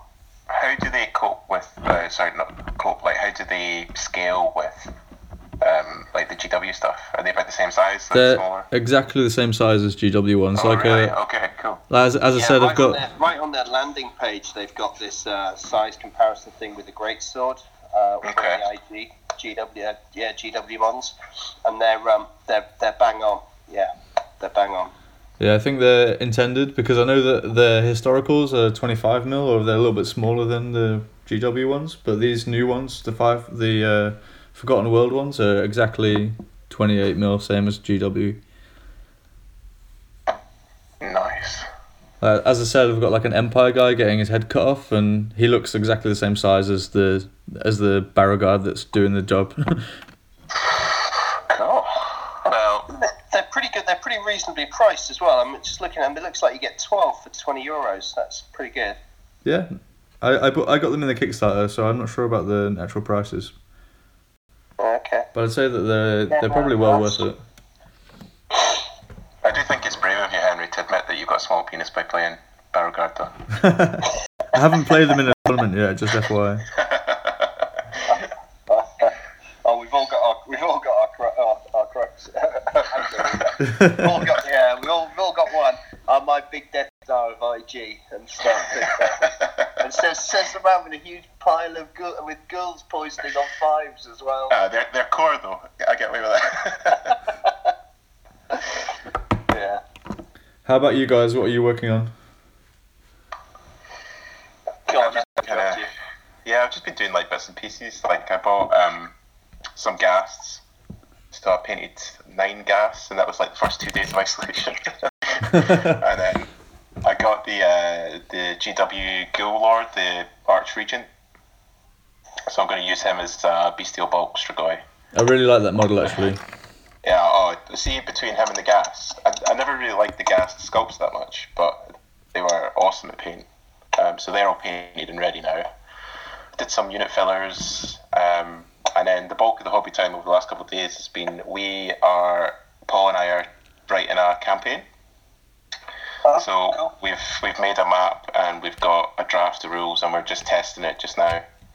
Um, and it seems to be looking okay. We've based it off the Border Princes uh, campaign set. So this is a, a fan-made set, which is on. The, you can Google it and get it on the internet. But it's pretty straightforward, map-based system, and it's really just to provide a bit of overarching narrative and context for games. So there's not. It's not as in depth as something like um, uh, whatever the, something Empires was Mighty Empires. Legendary Mighty Empires, that's what it was. So it's not as intense as that, um, but it still gives you the kind of sense of a map based campaign. Cool. So, uh, So will, will you be playing a drinking Strigoi that list? stuff and stuff. Uh, hundred percent, I'll be playing a Strigoi list. because it's also fluffy, right? So are, you- are you writing? Are you writing stuff for it as well? Uh, we've done a wee bit, so um, I don't know if anyone um, has seen, but for when Paul and I run uh, Siege of Strivelin, which is our team event at the end of the, the year, um, we've got a little bit of fluff there, and Strivelin is the the ancient name for Stark, so we kind of made up this idea. There's a, a Northern Kingdoms, Strivelin's like the capital of it, but it's constantly getting gangbanged by opposing forces, which is actually a lot like Stirling in real life. um, and so we've got we've got a little bit of, a little bit of backstory there. So we've kind of linked it into that to broaden it out a wee bit. So, but again, we wanted to write something that was that gave people a little context, a little bit of context, but it didn't prescribe it to them, so they can kind of make what they want out of it. And is That it sounds cool. is that is that reflecting the way that you write lists or the way that you play the game or anything like that? Um, so we, so I just threw in a Strigoi list, and then Paul went away, and uh, Paul like, came up with like, really detailed fluff, and he came back with this like really fluffy thematic list, and I felt guilty for about two seconds, and then I just pressed ahead. So, um, so yeah, I think you can take it, you can take it as you know as narrative as you want, and again, that's why we went for the Border Princes setup because it is so open ended. So uh, stay tuned for that. If it does all work, um, we'll probably fire up in the forum and people can have a go themselves if they fancy. See, this is the glorious thing about, about quarantine. You get all all the time to do all these things that you've been putting off for ages. How how, how do you guys feel about uh, meeting up for like face to face games in these times? Uh, well, um, yeah, uh, I well they've, closed Element Games, uh, obviously in the northwest, which is the big sort of gaming centre round by us. Um, personally, I don't think I would. Uh, I mean, I'm playing a lot of UB, and UB works for me. Uh, I, I think I'm I think I'm I think I'm going to be okay with UB and, and, and probably not take the risk. Um, I mean, I've got you know I've got a I've got, a daughter who's who's got complex medical needs, so I can't really take risk with anything like that. But it's uh, I think probably anyway I'd probably be tempted to just stick on UB, which uh, I think you get a good game out of it. To be honest, Yeah, I agree. I think it's just it's not worth it, and especially because um, there's so many pe- people that have got these underlying health conditions. Just just stay safe, play on UB. Um, unless you're stuck with your flatmate and like you both yeah. unless your wife takes up Right. Everything. Imagine that. can fight, I've- the I've been playing, um, that's come on it. I've been playing Yeah. Catan, like one on one Catan with my girlfriend because it's about the only thing that we can agree to play together. And I, I'm, I, I'm currently 5 0 up in the series. Are you gonna let her win one? Probably not. It's got to learn the hard way. I've actually been self isolating from Jordan. so I've been in isolation for this is this is day six. So hence all the hobby. But she's coming around tomorrow because that'll be seven days. So then we'll need to get those to the board games out. So You- you haven't seen her for seven days, and the first thing you're gonna do is play board games. Yeah, I mean this is nice. Fair enough. It's what we got to do. you got to you got to haven't you? Yeah.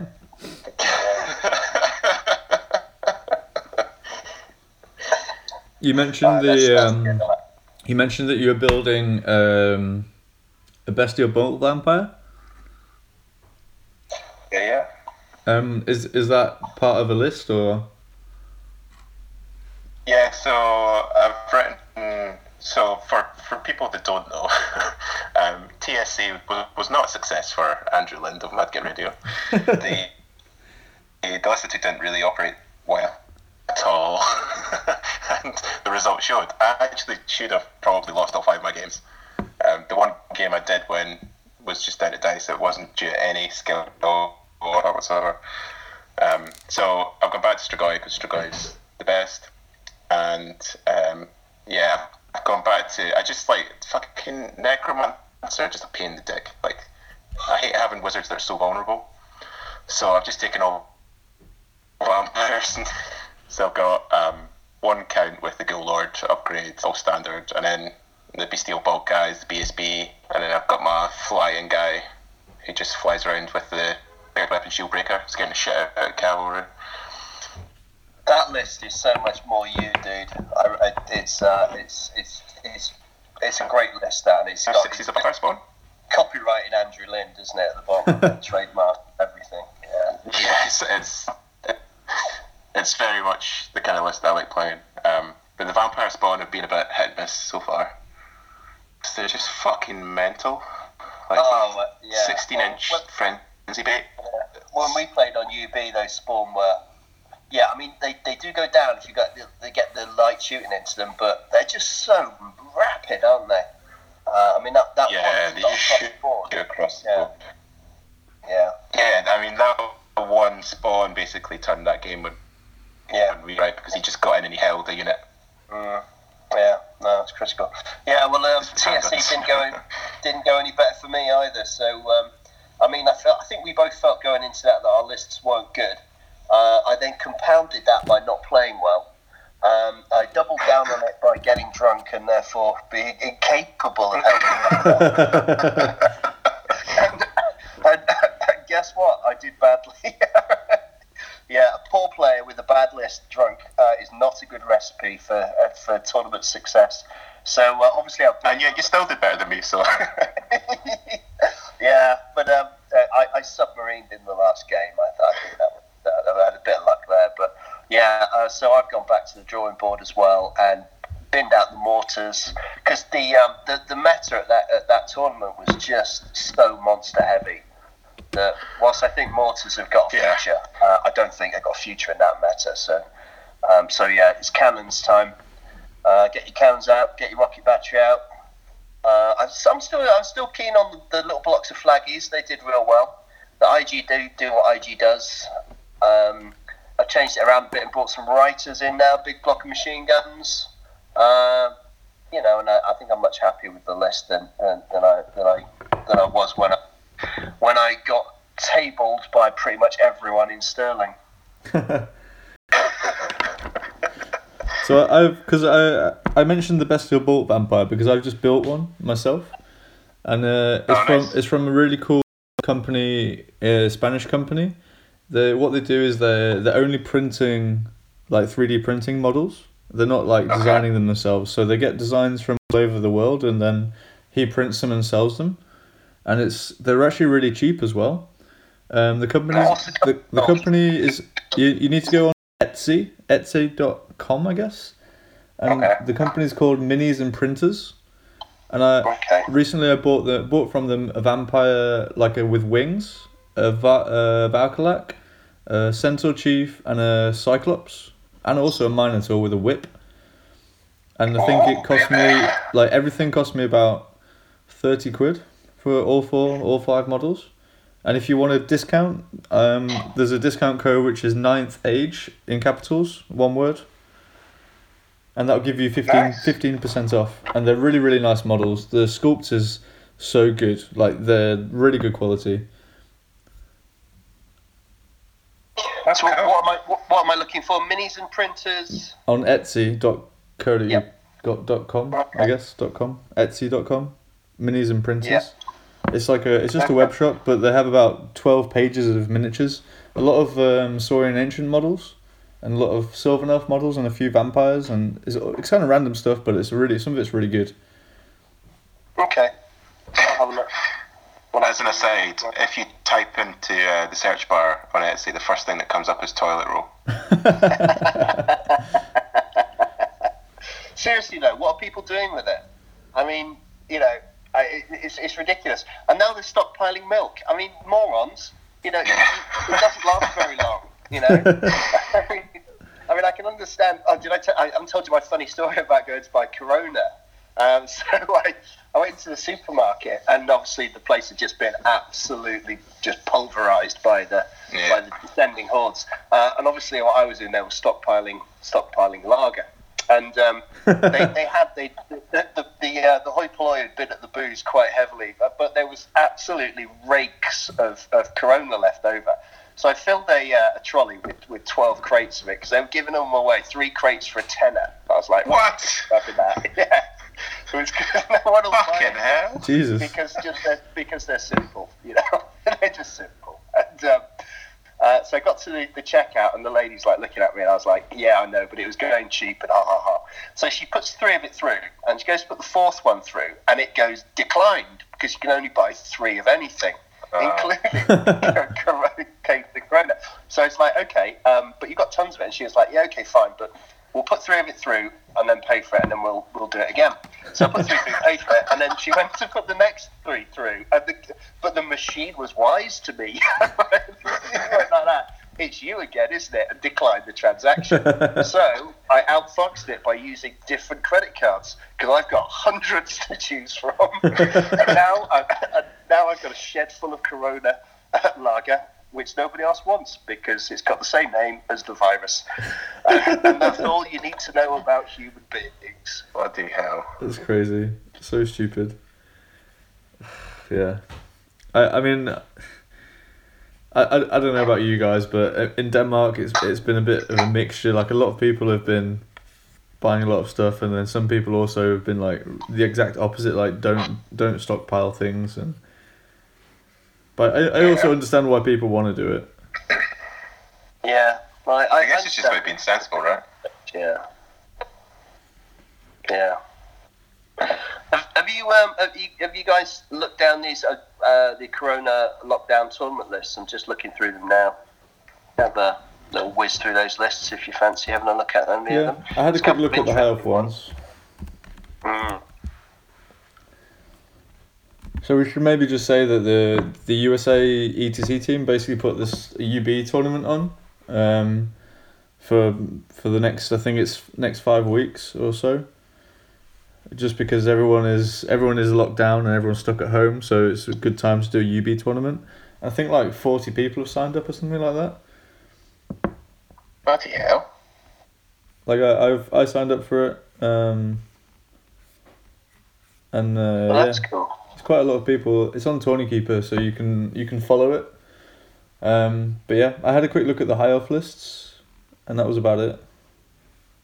I wish I'd seen this. I'd have got involved. Yeah, but the um, yeah, I was just casting my eyes down. The um, the Empire list is, is pretty interesting because um, I don't know about your thoughts on this, Andrew, but there's a lot of people out there doing the uh, uh, basically running the, the cavalry version of the EOS stuff, essentially building it around the lightest on style on the KC. Um, yeah, it's kind of come back big into old- fashion, hasn't it? Yeah, big old Yeah. fun bus plus stank basically. How does that work then? He basically just loads up like your night bus. So you, because if you take the uh, the uh, knightly order upgrades on the Electoral Cav and you put the Knight Commander in, you've got one up armor core that's fearless that you can give orders to. Yeah, and then they're a parent unit, so you can do supporting. Yeah, so it becomes pretty pretty tasty. I mean, it shits a brick when it sees alchemy, but I Yeah. think um, it's got legs against quite a lot of stuff. Do you, know, I'd- do you know what I'd be tempted to do is, is I'd be tempted to run double distracting wagon behind that. Because if you drop one, the bus still is still going to get distracting, and it's just going to go straight through stuff. You could put, you could, well, there's obviously going to be a prelate in there. Uh, they got the marshal in there as well, the BSB with crown of the Wizard King. Um, so you, I mean, you might even get. Can you imagine it if you got Raven's Wing out off of the uh, off the Wizard? that would be amazing. yeah. It's So- just got the classic issue that it's all all eggs in one basket, and if you've got anything that can counter it, it's going to take it off very quickly. Yeah. Matt, maybe you could give us your expert comments on the Empire lists then. Uh, okay. Yeah, I've got it. It's such a good idea. Yeah, it's a really cool idea. This actually, Yeah. we should. I, I know on the the Milton Keynes um, uh, uh, WhatsApp group, they're they're jacking one of these up pretty fast as well. So I think they're going to be everywhere, aren't they? Soon, yeah. Uh, okay, so uh, just running down the EOS ones. Are you looking at them as well, Andrew? Uh, yes, it's just loading in just now. So you fire away. Uh, okay, so he's got the he's got the Div div wagon, uh, and This then is, this is Cagdas cod. Yep, Cagdas. Yeah. So It's probably um, Cag. It's probably Cha- It's probably Chagdach. quite possibly. Yeah, let's just Yeah. offend as many people as we can. Isn't that wasn't I- that the whole I'm idea of trying Mad Git Radio? I mean, yeah, it works out okay for us. Yeah. Uh, yeah, so he's got the, he's got the uh, got the div wagon with the usual build for the adept on it, uh, which is a nice build. Then the KC with the Sonnstahl, uh, interesting build there. With he hasn't gone for the the talisman. Um, Aegis save. He's gone for Witchfire Guard, which is interesting. What does that It's do? anti- uh, it gives you a four up ward against magical attacks, which is I think that's a better build. Yeah. yeah, because he's going to be he's going to be in a lot of um, challenges. I'd thought that's the the idea, isn't it? Uh, then you've got uh, then you've got something that I just keep getting drawn back to like a moth. the, the Inquisitor on a horse with um, okay, so he's got he's got he's got Dusk Forge, so he's re-rolling one up uh, with the Hammer of Witches and Blessed Steel. 350 points of spiky goodness. If that goes off, I mean, there's bits everywhere, but uh, I, I, I, I just couldn't make that work. So for, Can for I the, just take everyone back, like a little story time? So, uh, in August, when ETC occurred in Novi Sad, Serbia, there was a very distraught Matt Paris coming back from the venue, threatening to throw his Inquisitor in the Danube because, quote, the fucker never does anything. Oh, he does plenty. what he does is, is he is he breaks from combat and panics units to Debbie. That's what he does with, with, with a depressing regularity.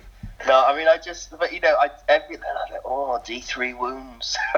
Like, how can how can someone with offensive skill five and five attacks with lethal strike and D three wounds not be just an absolute baller? so can, can mean, you for those for those of us, skill to fuck with including me, who actually don't know what the build is, could you explain the build? Uh, okay, so the, the, the Inquisitor uh, is. Uh, he, first of all, he, he can't be the general, so that's that's quite an interesting point. Um, but he essentially you get two real options with him. One's a shooting option that nobody really takes with the um, uh, what's the the upgrade called? It's Silver not blessed. It's Yes, um, but the the blessed steel, which is the, the sort of like the combat build on it, there's a couple of really interesting builds. The horse-based one, I think, is quite interesting because you can get to a one-up pretty quickly with shield, uh, obviously, and then you you can go for well, there's a number of different builds. You know, Dusk Forge is a pretty good one for the one-up re-rollable, but then it's his combat output that's the really interesting idea. So a lot of people run um, the simplest version, I reckon, is the Hammer, which is five attacks. Uh, offensive skill five. He's going to be strength five with the blessed steel upgrade, um, uh, and um, uh, every time obviously with lethal strike. Um, AP is going to be a bit of an issue there. So I've seen some builds that go with things like, for example, paired weapons and blessed, ins- blessed inscriptions is a good build. I think Hero's Heart's an interesting build as well. It, it Is, is it the Hammer of Witches that does the D three wounds, or is it always? Oh no, D three wounds does for just for that's just a bog standard rule for Inquisitors, so they get that with everything. Oh wow, okay. So yeah, so I think a really interesting build and one that I've been trying to to to, to fit into my list, but I, I, I just I'm not sure about it.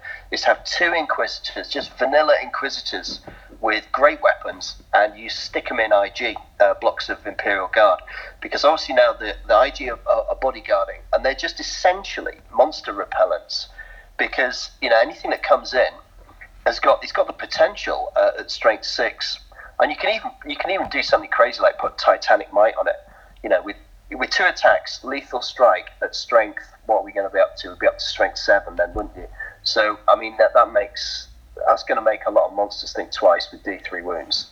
Uh, and with things like blessed inscriptions and, and stuff. For anyone who's really interested in, in this, I, I thoroughly recommend going on to uh, the forum. There's a there's a sub uh, a, a, a thread on it written by a guy called Necrosis, I think his name is. Uh, but he's an absolute mathematical genius, and the guy's worked out the probabilities of every combo going. Um, and um, it's called it's called the Inquisitor's Guide, funnily enough.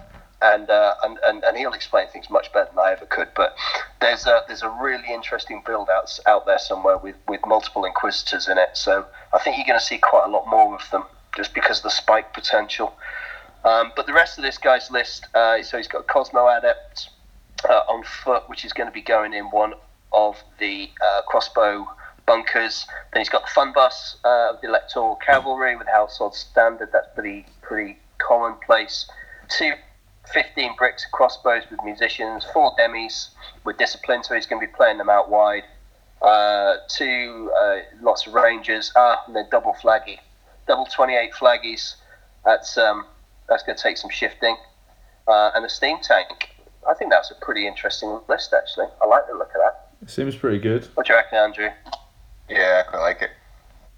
Mm. Mm, double double adepts maybe a bit meh, but and he's got no prelate to help out the knightly orders, but Yeah. uh, yeah. got um he's got um so he's with the arcane shield he's gonna have um the bounce spell Ice and fire. that's one great oh ice and fire is not shield yeah yeah Hmm, But, but no, uh, no big block of infantry though. No.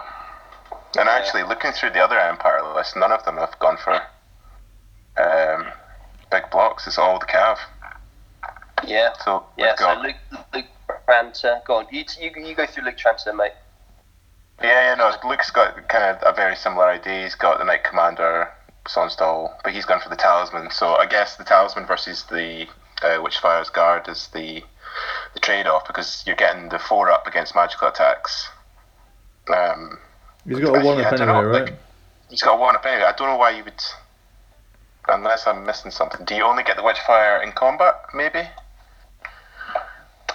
uh yeah I think it's four up in close combat isn't it it's only combat, right? So I guess the Talisman protects you against snipes, which is obviously a concern when you've got one up armor everywhere. Um, it just says while using the shield, so I think he he yeah yeah magical attacks yeah Yeah, so why the fuck? It, look, what the fuck are you doing? Why the fuck are you Mate, giving him that? yeah You nugget. right okay There you I go. didn't realise that well, Add some do you know Mercury what, radio then- stats onto this. well, then you- you could you could have your cowboy Inquisitor with that, couldn't you? One up with a four up against magical attacks. yeah, unless we're missing something. Unless I don't see why that would only affect. The bearer gains Aegis 4 plus against magical attacks while using the shield. Yeah, So you would get it if it was a snipe. Yeah. yeah. Yeah, so yeah, that's stupid. Um, I think I think that if you think about it, um, obviously there's like a reason that you maybe maybe you wouldn't take this item because maybe you're afraid of something that doesn't have magical attacks. But then things that don't have magical attacks tend to be not enough to get through a one plus save. Yeah. So it's it's hard to find something that fits with the Sonnstahl as well because the Sonnstahl's 160 points. One fifty. The 150. Yeah. So, because um, how much is the Dusk is 55, right? So you can't make them one, one up rerollable. Yeah. Uh, so th- this seems like a really really good item for that combo, for to me. yeah. Well, there's something I've learned. Absolutely. There you go. Spicy. Um, and then Luke's got uh, BSB Marshall, great tactician. He's not gone for Death Warrant. This is another thing. So the other one didn't have Death Warrant. Yeah. Uh, I, I I never leave home without it. I know you can't do black black steel and the um, the death warrant even on foot anymore, but I, I, I think it's a it's an absolute must. The Yeah. death warrant. Especially when you've only got 12 attacks from the Knightly Orders. That can be massive. You get that spike.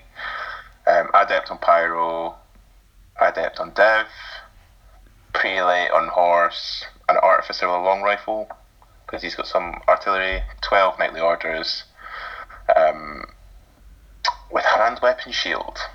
Mm, not sure about that. Uh, uh, knightly orders. No, he's got Oh cavalry. no, Cavalry pick. Okay, so AP3, Strength 4, that's okay. Yeah. Um, three sleeves of 17 crossbows, 10 rider with machine guns, two units of 5 rider machine guns, 5 rangers, uh, cannon, volley gun, double rocket. Um, this is solid. This is good. Oh, at, at points. That is a that's a lot of artillery, isn't it? Yeah, so the idea of this is like you sit down, you shoot them as they come in, and then you smash them with the, the cav bus. but that could put out a lot of strength four hits, especially because he's got the adept on pyro. I think that's strong. Well done, Luke. Just to get that sorted on the, the item. So Matt, h- Matt, how does this compare with your gun line that you took to TSC? Uh, that's a, that's much more gunny than my gun line. I've got to say. Uh, no stank, of course, um, but um, I, I, I mean, it's, the, the problem that you, you're running into is the is the armory cap, um, which you, you hit pretty much. As if you put the stank in and Yeah. the cannon, then you are you, you're running right up against it already. So you you, you can fit a stank, a cannon, and a rocket battery in but you're right up against it. Whereas I just I've just run the maths on. I think it's eight eight five he's got there. I'm just looking at it at the top of my head, which is just in, isn't it? So that's uh, that's a lot of shooting. I mean that is a Yeah. lot. I mean how, how many how many actual shots is that gonna gonna pump out to? Oh fuck. Uh, Um, 51, 81, uh, plus another 30. So what's that? That's 111, isn't it? 111. Jesus. all APT. Yeah, plus then all the artillery as well. So if any, and then anything that survives that gets the fun bus. fucking yeah. So we don't want to be playing that. No, You elves must do not want squishy to go anywhere near that. Yeah. Yeah, but you see the, the the same old problems with Empire. You've always got totemic summon, Wrath of Yeah. God. yeah. And just shamanism. Shamanism is just so strong against. Yeah. Um, but then the other ones are so we've got Joe Flint, uh, Joe Flint, sorry, who's got slightly different. He's got the Yes. Griffin. I love that build. I just that's such a classic build. So General uh, Marshal General Great Griffin, Pistol Shield, uh, Hero's Heart, Ghostly Guard, Winter Cloak. Yeah, Killing Machine. Love it. It's really good. Yeah. And then what else we got? We got Master Pyro, which is strong. Yeah. Uh, we've got another Inquisitor, uh, but he's got the silver shot upgrade, so he's got the machine gun that rerolls to. Uh, oh, sorry, he's only got the pistol. What's he doing there? Silver shots. Yeah. Um, yeah. So. Mm, okay. Um, He's on a horse, he's so got- he can run around, get Yeah. close. Yeah. uh, has he got? I know what he's doing. He's got a sneaky. He's got a sneaky trick here. What he's going to do is put the Inquisitor. Oh, fire and impact. Yeah. He's going to fire an impact. That's awesome. And he's also he's also he's going to go for uh, five electoral cavalry. They're not parent units, are they? So you, you can't you can't give them orders, can you? No. Surely No. you can't get fire and impact if he's got the hammer of witches. No, I don't think so. Yeah. No, I thought I thought he was going for the um, uh, the old slingshot routine. That would have been hilarious. Yeah. Ah, I did fuck all and shit, and I'll charge you instead. now there's there's an interesting build you don't see much of. Uh, Marshal Pegasus, BSB, Shield, Lance, Crown of the Wizard King, Dragonfire Gem. So he's going to be popping around all over the place on his BSB, uh, which is 300 points is alright. You like that? It's interesting. Uh, then he's got four darts of uh, uh, electoral cavalry, three of them with great weapons, the others being knightly orders with the lance.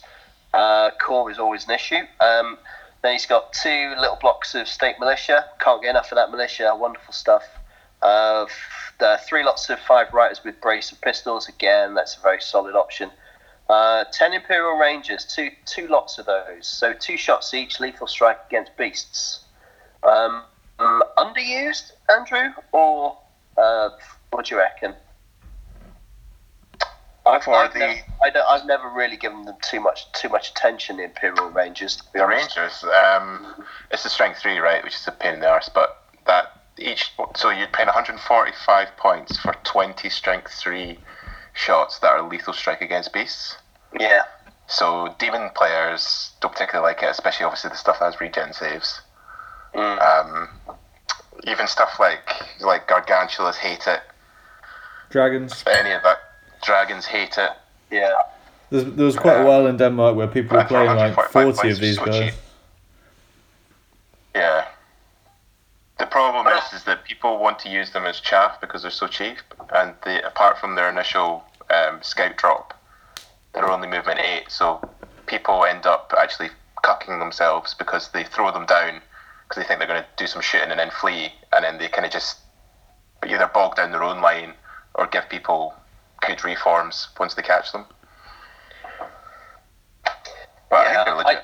I, I, I think they flattered to, to deceive a little bit. I think you're better off. I think they don't do anything that militia don't do, and I think militia do a lot of things better uh, than Rangers do.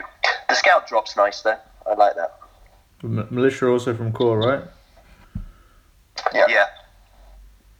Yeah. Uh, and then the that. last one, um, Phil Phil Carl Kazandu. Um, uh, that's a cool name. Um, yeah. Oh wow. Okay. Wizard with a locket. Discuss. It's it's a nightmare for some matchups, but it, Yeah. how Yeah. expensive is it? The locket's 80, 80 points. Probably a bit too much, right? I, I, oh, this is controversial, and, and I'll be happy by obeying Mob for saying this, but I'm going to go out on a limb and say I think I, I think that the locket is overpriced and verging on pointless. Now, I've, I've had rows. I've had so many rows with, with, in particular, Dan. And let's face it, you know, I mean, when you row with Dan Thomas about something, you're probably in the wrong. Um, I, I just said Dan never does anything, and he says precisely if it's not, if you never use it, it's because it's doing its job. Um, but I just think, well, that's more shooting, isn't it? 18 points, uh, and that's why I come last in tournaments, I guess. But um, yeah, I, I, I, it's unusual to see it on a wizard, I have to say. Uh, but who else could he have put it? Oh, he's he's got two prelates. He could Two have put it on. prelates, yeah, they're the kind of obvious ones, but it's it doesn't it lacks a bit of banter if uh, the prelate does it because if you can say that your wizard punched the shit out of a scourge, That's then, true.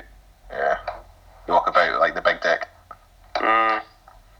So, I mean, with light armor essence of mithril, that's armor set to five, isn't it? So that's a two up. Yeah, I mean, so you're going to be giving over your one attack to that Chaos Lord or whatever it is. Um, they're still going to batter you. But do you, do only you, if he's got something like the portent or something. do you think that people are actually going to charge in there if they've got some kind of crazy character? I guess the Uh, problem is, is that he's got no way to kill champions, right? So it's, if it's something like a chosen lord that can use a, a unit of um, the the other dudes, then it doesn't really matter. Uh, sorry, you know the knights as cover going in doesn't really matter. So it's really only the individuals and uh, I don't know. I think the lock is- the lock is still it's an good, interesting but- conundrum, isn't yeah. it? Yeah.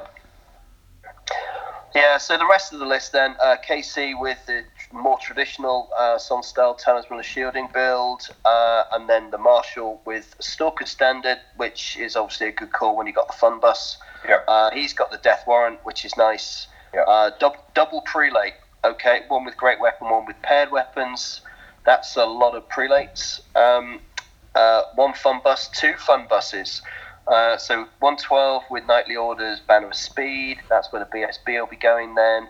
Uh, and then 14 Electoral Cavalry with great weapons and another Stalker Standard.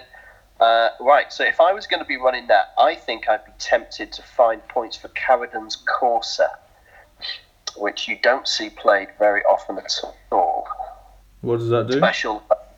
That is a very rarely seen Empire special item that allows you once in a game to re-roll failed charges for any cavalry unit within six inches of the bearer, something like that.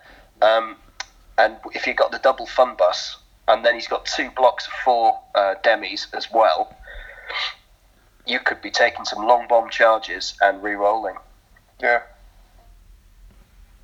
And Yeah, the two- 14, yeah. 14 knights are a bit of an issue, I think, with a great weapon, because they can't fight in three ranks because they're not a parent unit.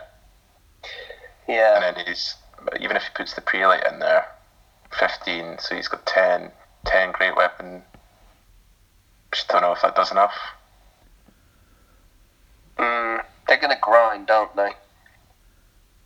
What, think there's- what, there's just- the prelate can give him like an Aegis save and stuff, right? You can, yeah, so the bounce Yeah. spell can give him a 5 plus in combat. and then they'd be two up, five up, which is strong. Do they still Uh, get two up save with a great weapon? Yeah, I guess they do Yeah. with plate armor, right? Yeah, yeah. They're just so expensive. Like you put a prelate in there, they're like seven hundred and what thirty points. Mm, yeah. There's just I there's just too there's too many units in the game that just don't give a fuck. Yeah. Where- Whereas the other one's so fast, especially when you put the order on it, that if it starts to go pear shaped, you can still get around. But I've heard of Phil Carroll, so he's he's obviously solid. Yeah. You've heard of him. I've heard of him, so he must be good. um, and the, the the steam tank's awesome. Like I I would struggle to not put a steam tank in any Empire list now. I think it's for his first name on the roster, isn't it? It's Yeah. Yeah, I agree. Yeah. But like, at what at what point, like, at what price point do you do you not put it in there? I think it's getting close to it. Uh, and Yeah. uh, um, if, if I could take one without a cannon, I would definitely. Um, I'd, I'd, I'd, I'd go up to. I'd still, I'd still give you 500 points for a steam tank there. Oh, don't don't tell them that. Uh, Um, yeah, right, give it a 350s max. Well, like, what's uh, uh Gortak's about five hundred now, isn't he? And so is the uh, the Titan.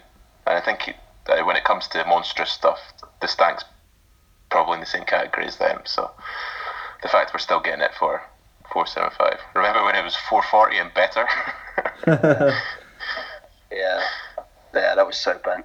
I'm gonna have to go and do the fire again. Give me two minutes. I'll be back. so yeah, do you want to talk about the high elf list, Henry? Uh, yeah, I can do.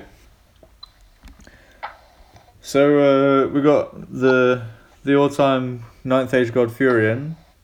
He's playing an interesting list, a little bit different to what he played for ETC.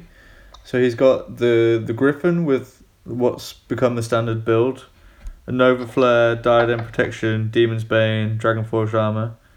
So he's got a, a four up, four up, and then against Magic he's got a two up, four up. Then he he strike he strikes with the Nova Flare, which is killy on the charge, and then he gets an extra an extra go at charging. And then the Griffin also has a lot of strength five, strength six attacks, depending on if it's charging or not. Um, he's got a second prince with the sliver. Again, pretty standard build with a Queen's Companion. So that one's Yeah. probably going to go in the in the Sea Guards. Then he has um, also interesting to note that this one has an Obsidian Rock, which is maybe extra. Don't think it's necessarily needed, but I'm sure he's got a good reason for it. Um, the then the commander with the BSB, the Canreig Tower guy, so three spells. Uh, he's got two Ether icons and a great weapon. So with the two Ether icons, I would imagine that this is probably going to sit in the Sea Guard as well. And it's. I'm not sure that was. Someone shouting. And uh, I think it's interesting because it's obviously pretty pretty naked just with the light armor.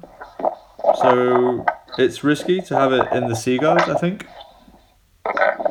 Okay. But it's an interesting interesting decision. I mean, maybe it will base on the matchup, whether he puts it in there for the MR4 or not.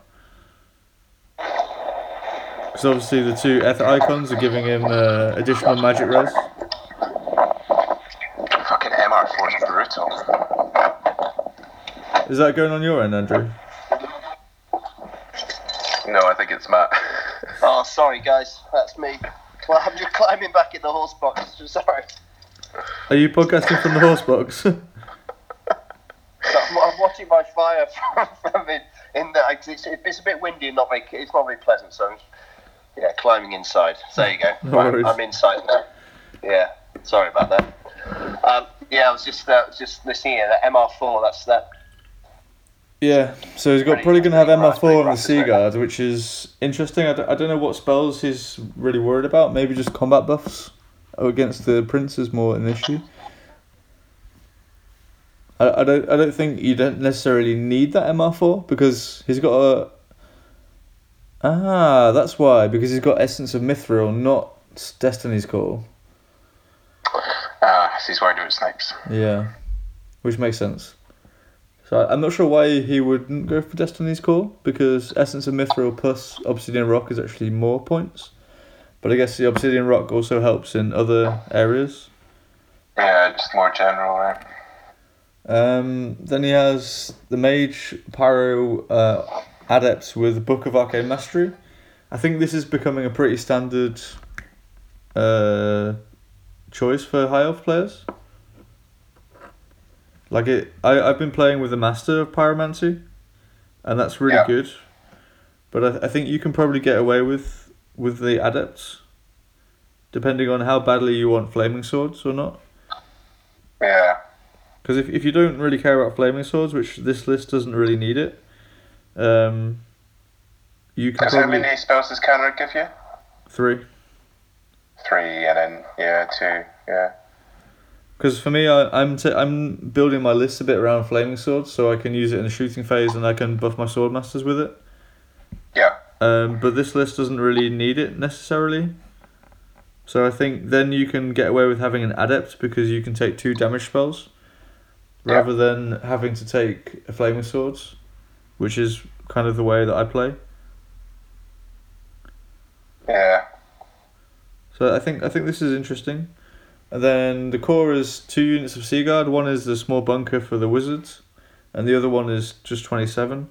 I think the Sea Guards are really good. You get a lot of uh, bang for buck with them, because they fight okay and uh, and they shoot quite a lot, like deceptively amount a, large amount because you can set up charges with reavers, flee, and get stand and shoot and things like that.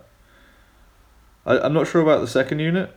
Um, I don't think that's necessarily 15, needed Yeah.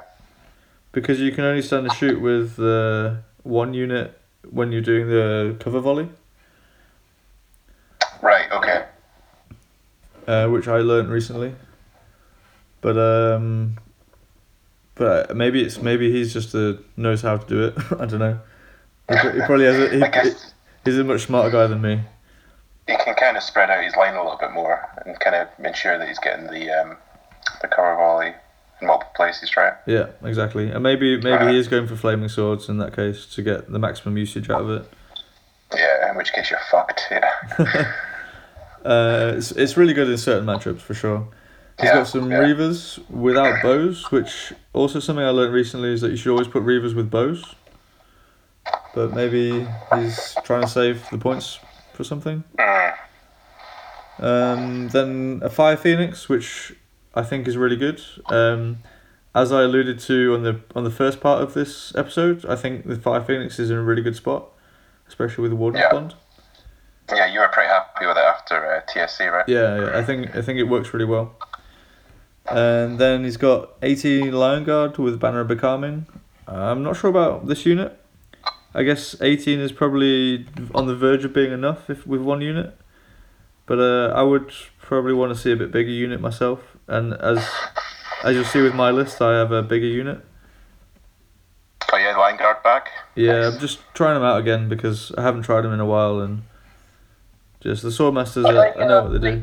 Are they as good as they used to be? Because obviously they, you know, they used to be really quite something, weren't they? Um, probably not as good as they used to be because they used to uh, they used to fight in three ranks, right? yeah. And then get rerolls to hit. Mm. And they do neither of those now, so Yeah. it depends how far They back you go.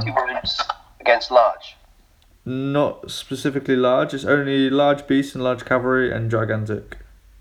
Right. So against some some large. So not ogres or anything like that. And then three times Sea Guard Reapers. So that's all obviously a solid choice. I think I really like his list. I think the the only thing I would I would consider trying to fit in would be the bows bows for Reavers. Mm. But otherwise, I think it's really good. It, it does really well in all phases. Maybe the Lion Guard a bit small, but uh, apart from that, I think it's really solid, and he should probably do pretty well with it. It's hard for for me to say, and uh, I, I imagine Matt will be the same because in the UK just now, the only high elf, sorry, highborn, uh, fuck, uh, highborn, highborn lists that we're seeing are the um, the bow lines, like the Queen's Guard um, and Pyromaster. So this is quite different to what we've been seeing. And like Highborn aren't a particularly popular army here anyway. Yeah. Yeah, I'd- yeah, I'd agree with that. I think that's. I'm looking at that, thinking I really don't see how. I mean, obviously he's really good, and obviously he knows what he's doing. Um, but I'm, I'm, I'm finding it difficult to imagine how that's going to play. Just predominantly because we just don't see it. Yeah, Um, yeah. Because I'm thinking, um, I'll just fucking run it. Yeah, cool. Push. I'm gonna- I'm just going to try to shoot it off, and Andrew's going to run at it. I mean, he's actually playing. I guess I would say I would like to say it's a similar style to the way I play high elves, because it's it's mixed arms rather than gunline, yeah, and I I think I think that's the most that's the way that uh, if you want to play high elves successfully, that's how you're gonna have to play it because if you're playing in a singles tournament like this, if you run into uh, if you're a gunline and you run into an army that could just run at you and do bad things, then you're going to struggle. You- You're probably not going to do very well in total, because Yeah. as soon as you come into one of those matchups, and there are quite a few of them, you're really going to struggle. yeah, But with an army like this, you you have tools to deal with everything. I mean, he's Sweet. fast as well, isn't it? He's he's got some fast moving stuff in there, uh, and and it can it can fight. But like you said, it can do everything. I mean, it, it can fight, it can shoot. It's got loads of magic. It's got a big punch. Um, the uh, the the prince on a griffin is going to hand it out, isn't he as well? So Yeah, yeah. for he's sure. really nice. Yeah. yeah, Okay. Is there any other standouts? No thoughts about it, isn't it? I think in, interestingly, there's no Rymanites, which uh, I'm seeing in almost every list that I write. There's no Rymanites, so Right. maybe that's something to an interesting point as well. Mm. But I guess the Griffin kind of does the job of the Rymanites in some way. Yeah. I mean, Henry, how uh, how critical is the master of the Canreig Tower? Because I mean, obviously, you know, I, I, I- know various players that, that swear by it. Would you would you swear by it as well? No, not nec- not necessarily. Um, well, I mean, Furion Furion did the best in uh, ETC last year for High Elves, and he didn't have a BSB or a Master of Canreig Tower. Right. So I, I don't think it's necessarily necessary, but uh, I think it is it is really strong. But in this in this list, you need it because Yeah. you only have a mage and pyromancy otherwise. Yeah. I, I would really like to see what spells he chooses with both the uh, adept and the and the Canreig Tower guy in each matchup. Just I think that would be really interesting to see how he chooses his spells. I think one the next list that we should talk about is Justin Burgess' list because it's essentially the same as Furion's list. The there's only very few uh, differences. Ah. So he's got the same Griffin Prince. He's got the same uh, Queen's Companion Prince. He's got this almost the same commander, uh, Canreig Tower commander. The only Yeah. different the only difference is that um, the only difference is that he doesn't have two ether icons. He has one Yeah. ether, one ether icon, and he has instead. Oh no, sorry, he does have two ether icons. So it's exact actually exactly the same. Yeah, sorry. And then he has uh sorry, I've just lost it. He has exactly the same wizard, so his character setup is is one hundred percent the same. And then he has the same unit of Sea Guard with the Banner of Speed in core. I'm not sure about the Banner of Speed. I mean, there must be a reason for spending 50 points on it, but I I would prefer to take a Banner of Ryma. I was going to say, how much is the Ryma banner? It's 25 points more. 25 points more, okay. So for me, I'd rather lose a Sea Guard and take the Banner of Ryma. yeah, for sure. But I would guess he's probably using it more in the in the movement phase rather than in the charge phase. Yeah. Then But instead he's of obviously agreeing with you though, because he's got um, uh, he's, he's got no bows on the Reavers, but he's he's got that slightly larger Lion Guard, hasn't he? Um, Banner Yeah. of the Carmen. Yeah, good call that as well. yeah, same What as do you reckon to that? Yeah, I, I played um, the Swordmasters with Banner of Becalming at Scottish Championships, and uh, I think it's before I kind of thought, well, it's not really worth taking it on a on like a combat unit. You're better off taking like a combat banner. But after I played with it, I realized we don't really need a combat banner that much because Yeah. they do enough as it is, and you have the magic to to buff them when you need to. So I, I think it's I think it's pretty good. And as as Fury as we saw with Furion's list, I think he took eighteen, and uh, Justin Burgee has taken uh, twenty. So it's essentially the same unit. Yeah. Uh, he's got one more Reaver and twenty spears instead of fifteen Sea Guard. So again, pretty similar. Uh, s- he, so instead of the Phoenix, he's got Knights of Ryma. And instead, and then he's got three Sea Guard Reapers. So basically, it's the same list. The only difference is instead of a Phoenix in Furion's list, he's taken Knights of Ryma and two extra Lion Guard. Right, so it's uh, it's obviously fairly honed as well, then, isn't it? What would you say, Ryma over the uh, Knights over the the Phoenix there, Henry? Um, well, in my list, I've got both. but Yeah, uh, just, yeah. but I I'm not sure. I'm not. I've only played the Phoenix in five games, so. I, but from on the just on the just I, I'm not sure. I'm not sure. I think without, uh, he has got a Griffin. I say with a dragon, it's really nice. I I, I don't know what's better. I don't know. I think it comes down to playstyle really. Yeah, I was And just also- that 'cause, also like, I like the flexibility, so I would go for the Phoenix over the Knights.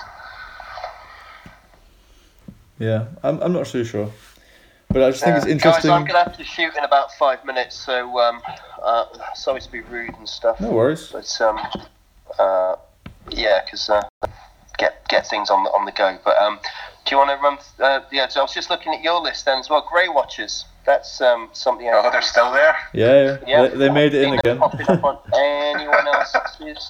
Has anybody else got them? I don't think anyone else has got them.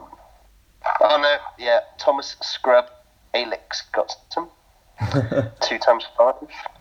Uh, and that's it. So it's only you and uh, someone who calls himself Scrub. Yeah, I mean, I, I, I used them really successfully in the Scottish Championship, so I, figured they deserved another another showing. Um, but this is like yeah, a completely different list to what I ran in uh, in Scotland. It's uh, the same dragon build, but I'm going with a divination wizard instead of a pyro wizard. Wow. Just uh, it's more because I want to try it than anything, and because I've gone with divination, I wanted to use the as like the best, the best units I could think of, to combo with divination. Okay. So Um, how, are you, how are you going to get the range thing going there, mate? the range thing, the scholar, the scholar Uh, gives them range, right? Uh, okay. yeah, exactly. So yeah, Asphet Asphet Scholar gives me an extra six inch range, and um, Right. one sneaky little thing I've put in the list is the Rod of Battle on the dragon. Oh, Yeah, love a sneaky rod. So, so the, the dragon has a, a large rod of battle, and uh, yeah, he does.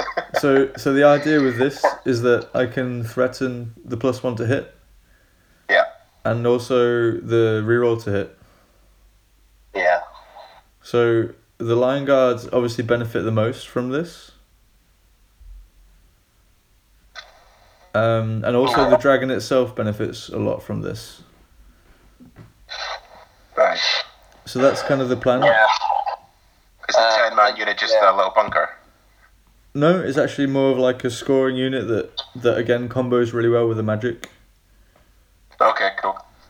And I also have the know that enemy spell, so I can get uh, offensive skill seven. Right. So there's a lot of things that can benefit me hitting really well, and um, I have a lot of high strength attacks.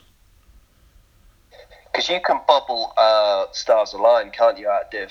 Yeah, but I Uh, don't really have much that- it works on apart from the combat. Yeah. But the the Book of Melodies works so well at Scotland that I wanted to try it again as well. Yeah, it's strong. I like that. And I didn't really have points for Banner of Becalming, so I took Talisman of the Void instead. Yeah. Four blocks is decent as well. I mean, they're small blocks, but still. Yeah, the, the, the spears are really good. I played like an MSU list in Sweden with like loads of units, and they work really well. 260 points is decent for 20 spear. Yeah, and lots of scoring units as well. One, two, three, four, five, six scoring units. Yeah, it's good.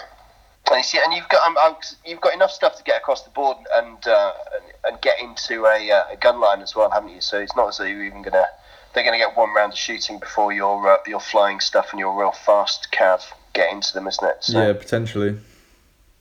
mm, Can also screen things with the Reavers, and the citizen citizen spears can go out in front if they need to. yeah.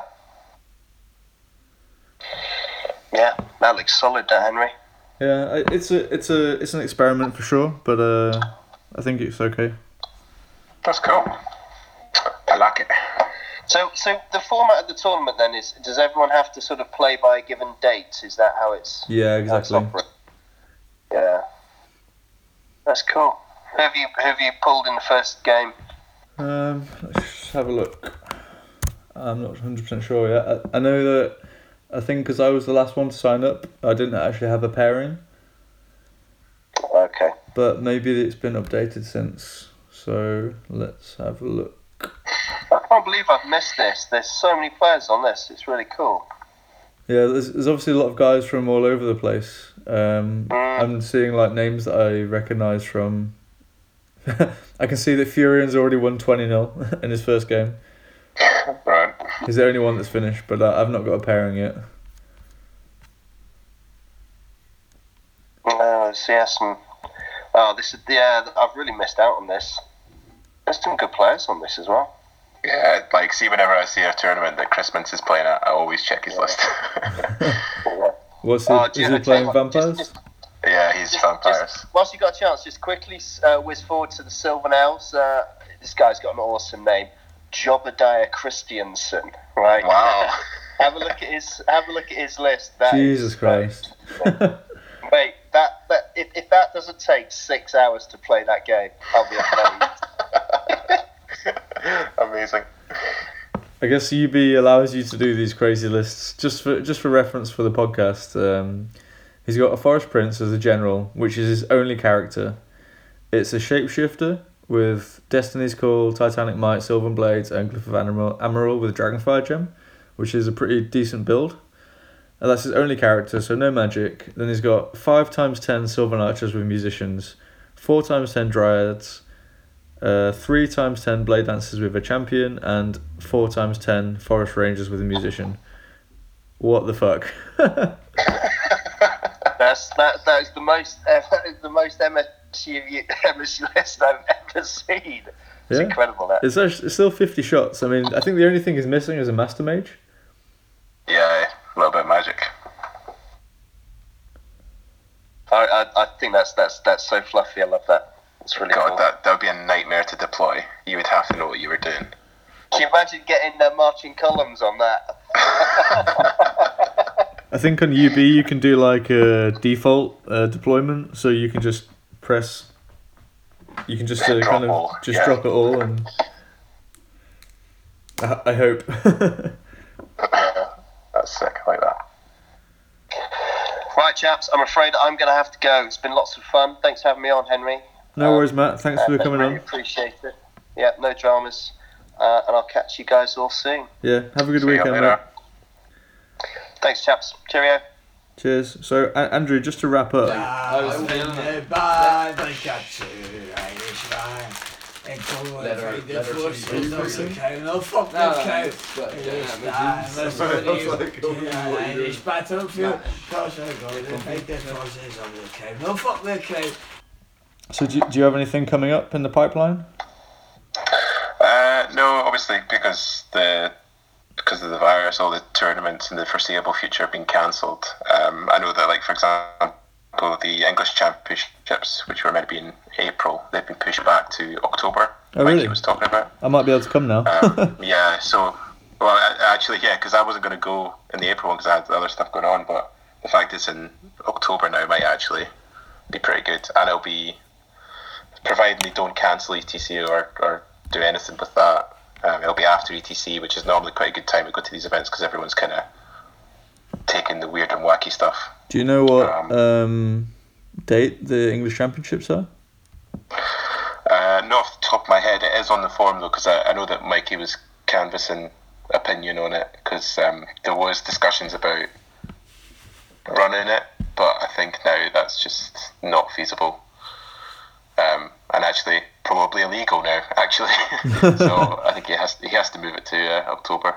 Fair enough. But I think it was kind of like I think it was the start of October, which um, which obviously sucks because I know there was people travelling over, and I, I'm sure it's not the only event that's been affected that way. But um, health's got to come first, and uh, hopefully they can all rearrange and come over in October time. Yeah, for sure.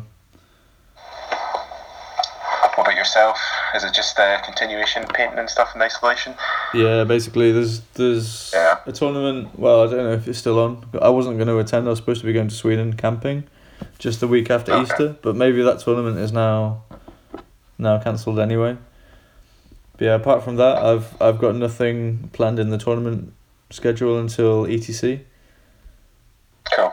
But then maybe I'll make it over to UK if this uh, coronavirus stops. Yeah, hopefully. I think that you know, for tournament organisers, October, sorry, uh, August is kind of looking at. It's starting to look like maybe that's going to be free, but I mean, from the li- very little I know, it just seems that they're going to have to wait and see. Yeah. Yeah, I think so as well. Let's hope that ETC gets to go ahead. Yeah, for sure. Right, man. Well, uh, thanks very much for coming on. Do you want to give yourself a plug while you're here? of course. Uh, well, firstly, thank you for having me, and I hope everyone is staying safe out there. Um, if you want to listen to Mad Git Radio, you can grab it on SoundCloud, or you can get us on Twitter at Scottish Ninth Age. Awesome. And uh, as always, you can find me on the forum at Henry P. Miller. And you can send us emails to amatimedk at gmail.com.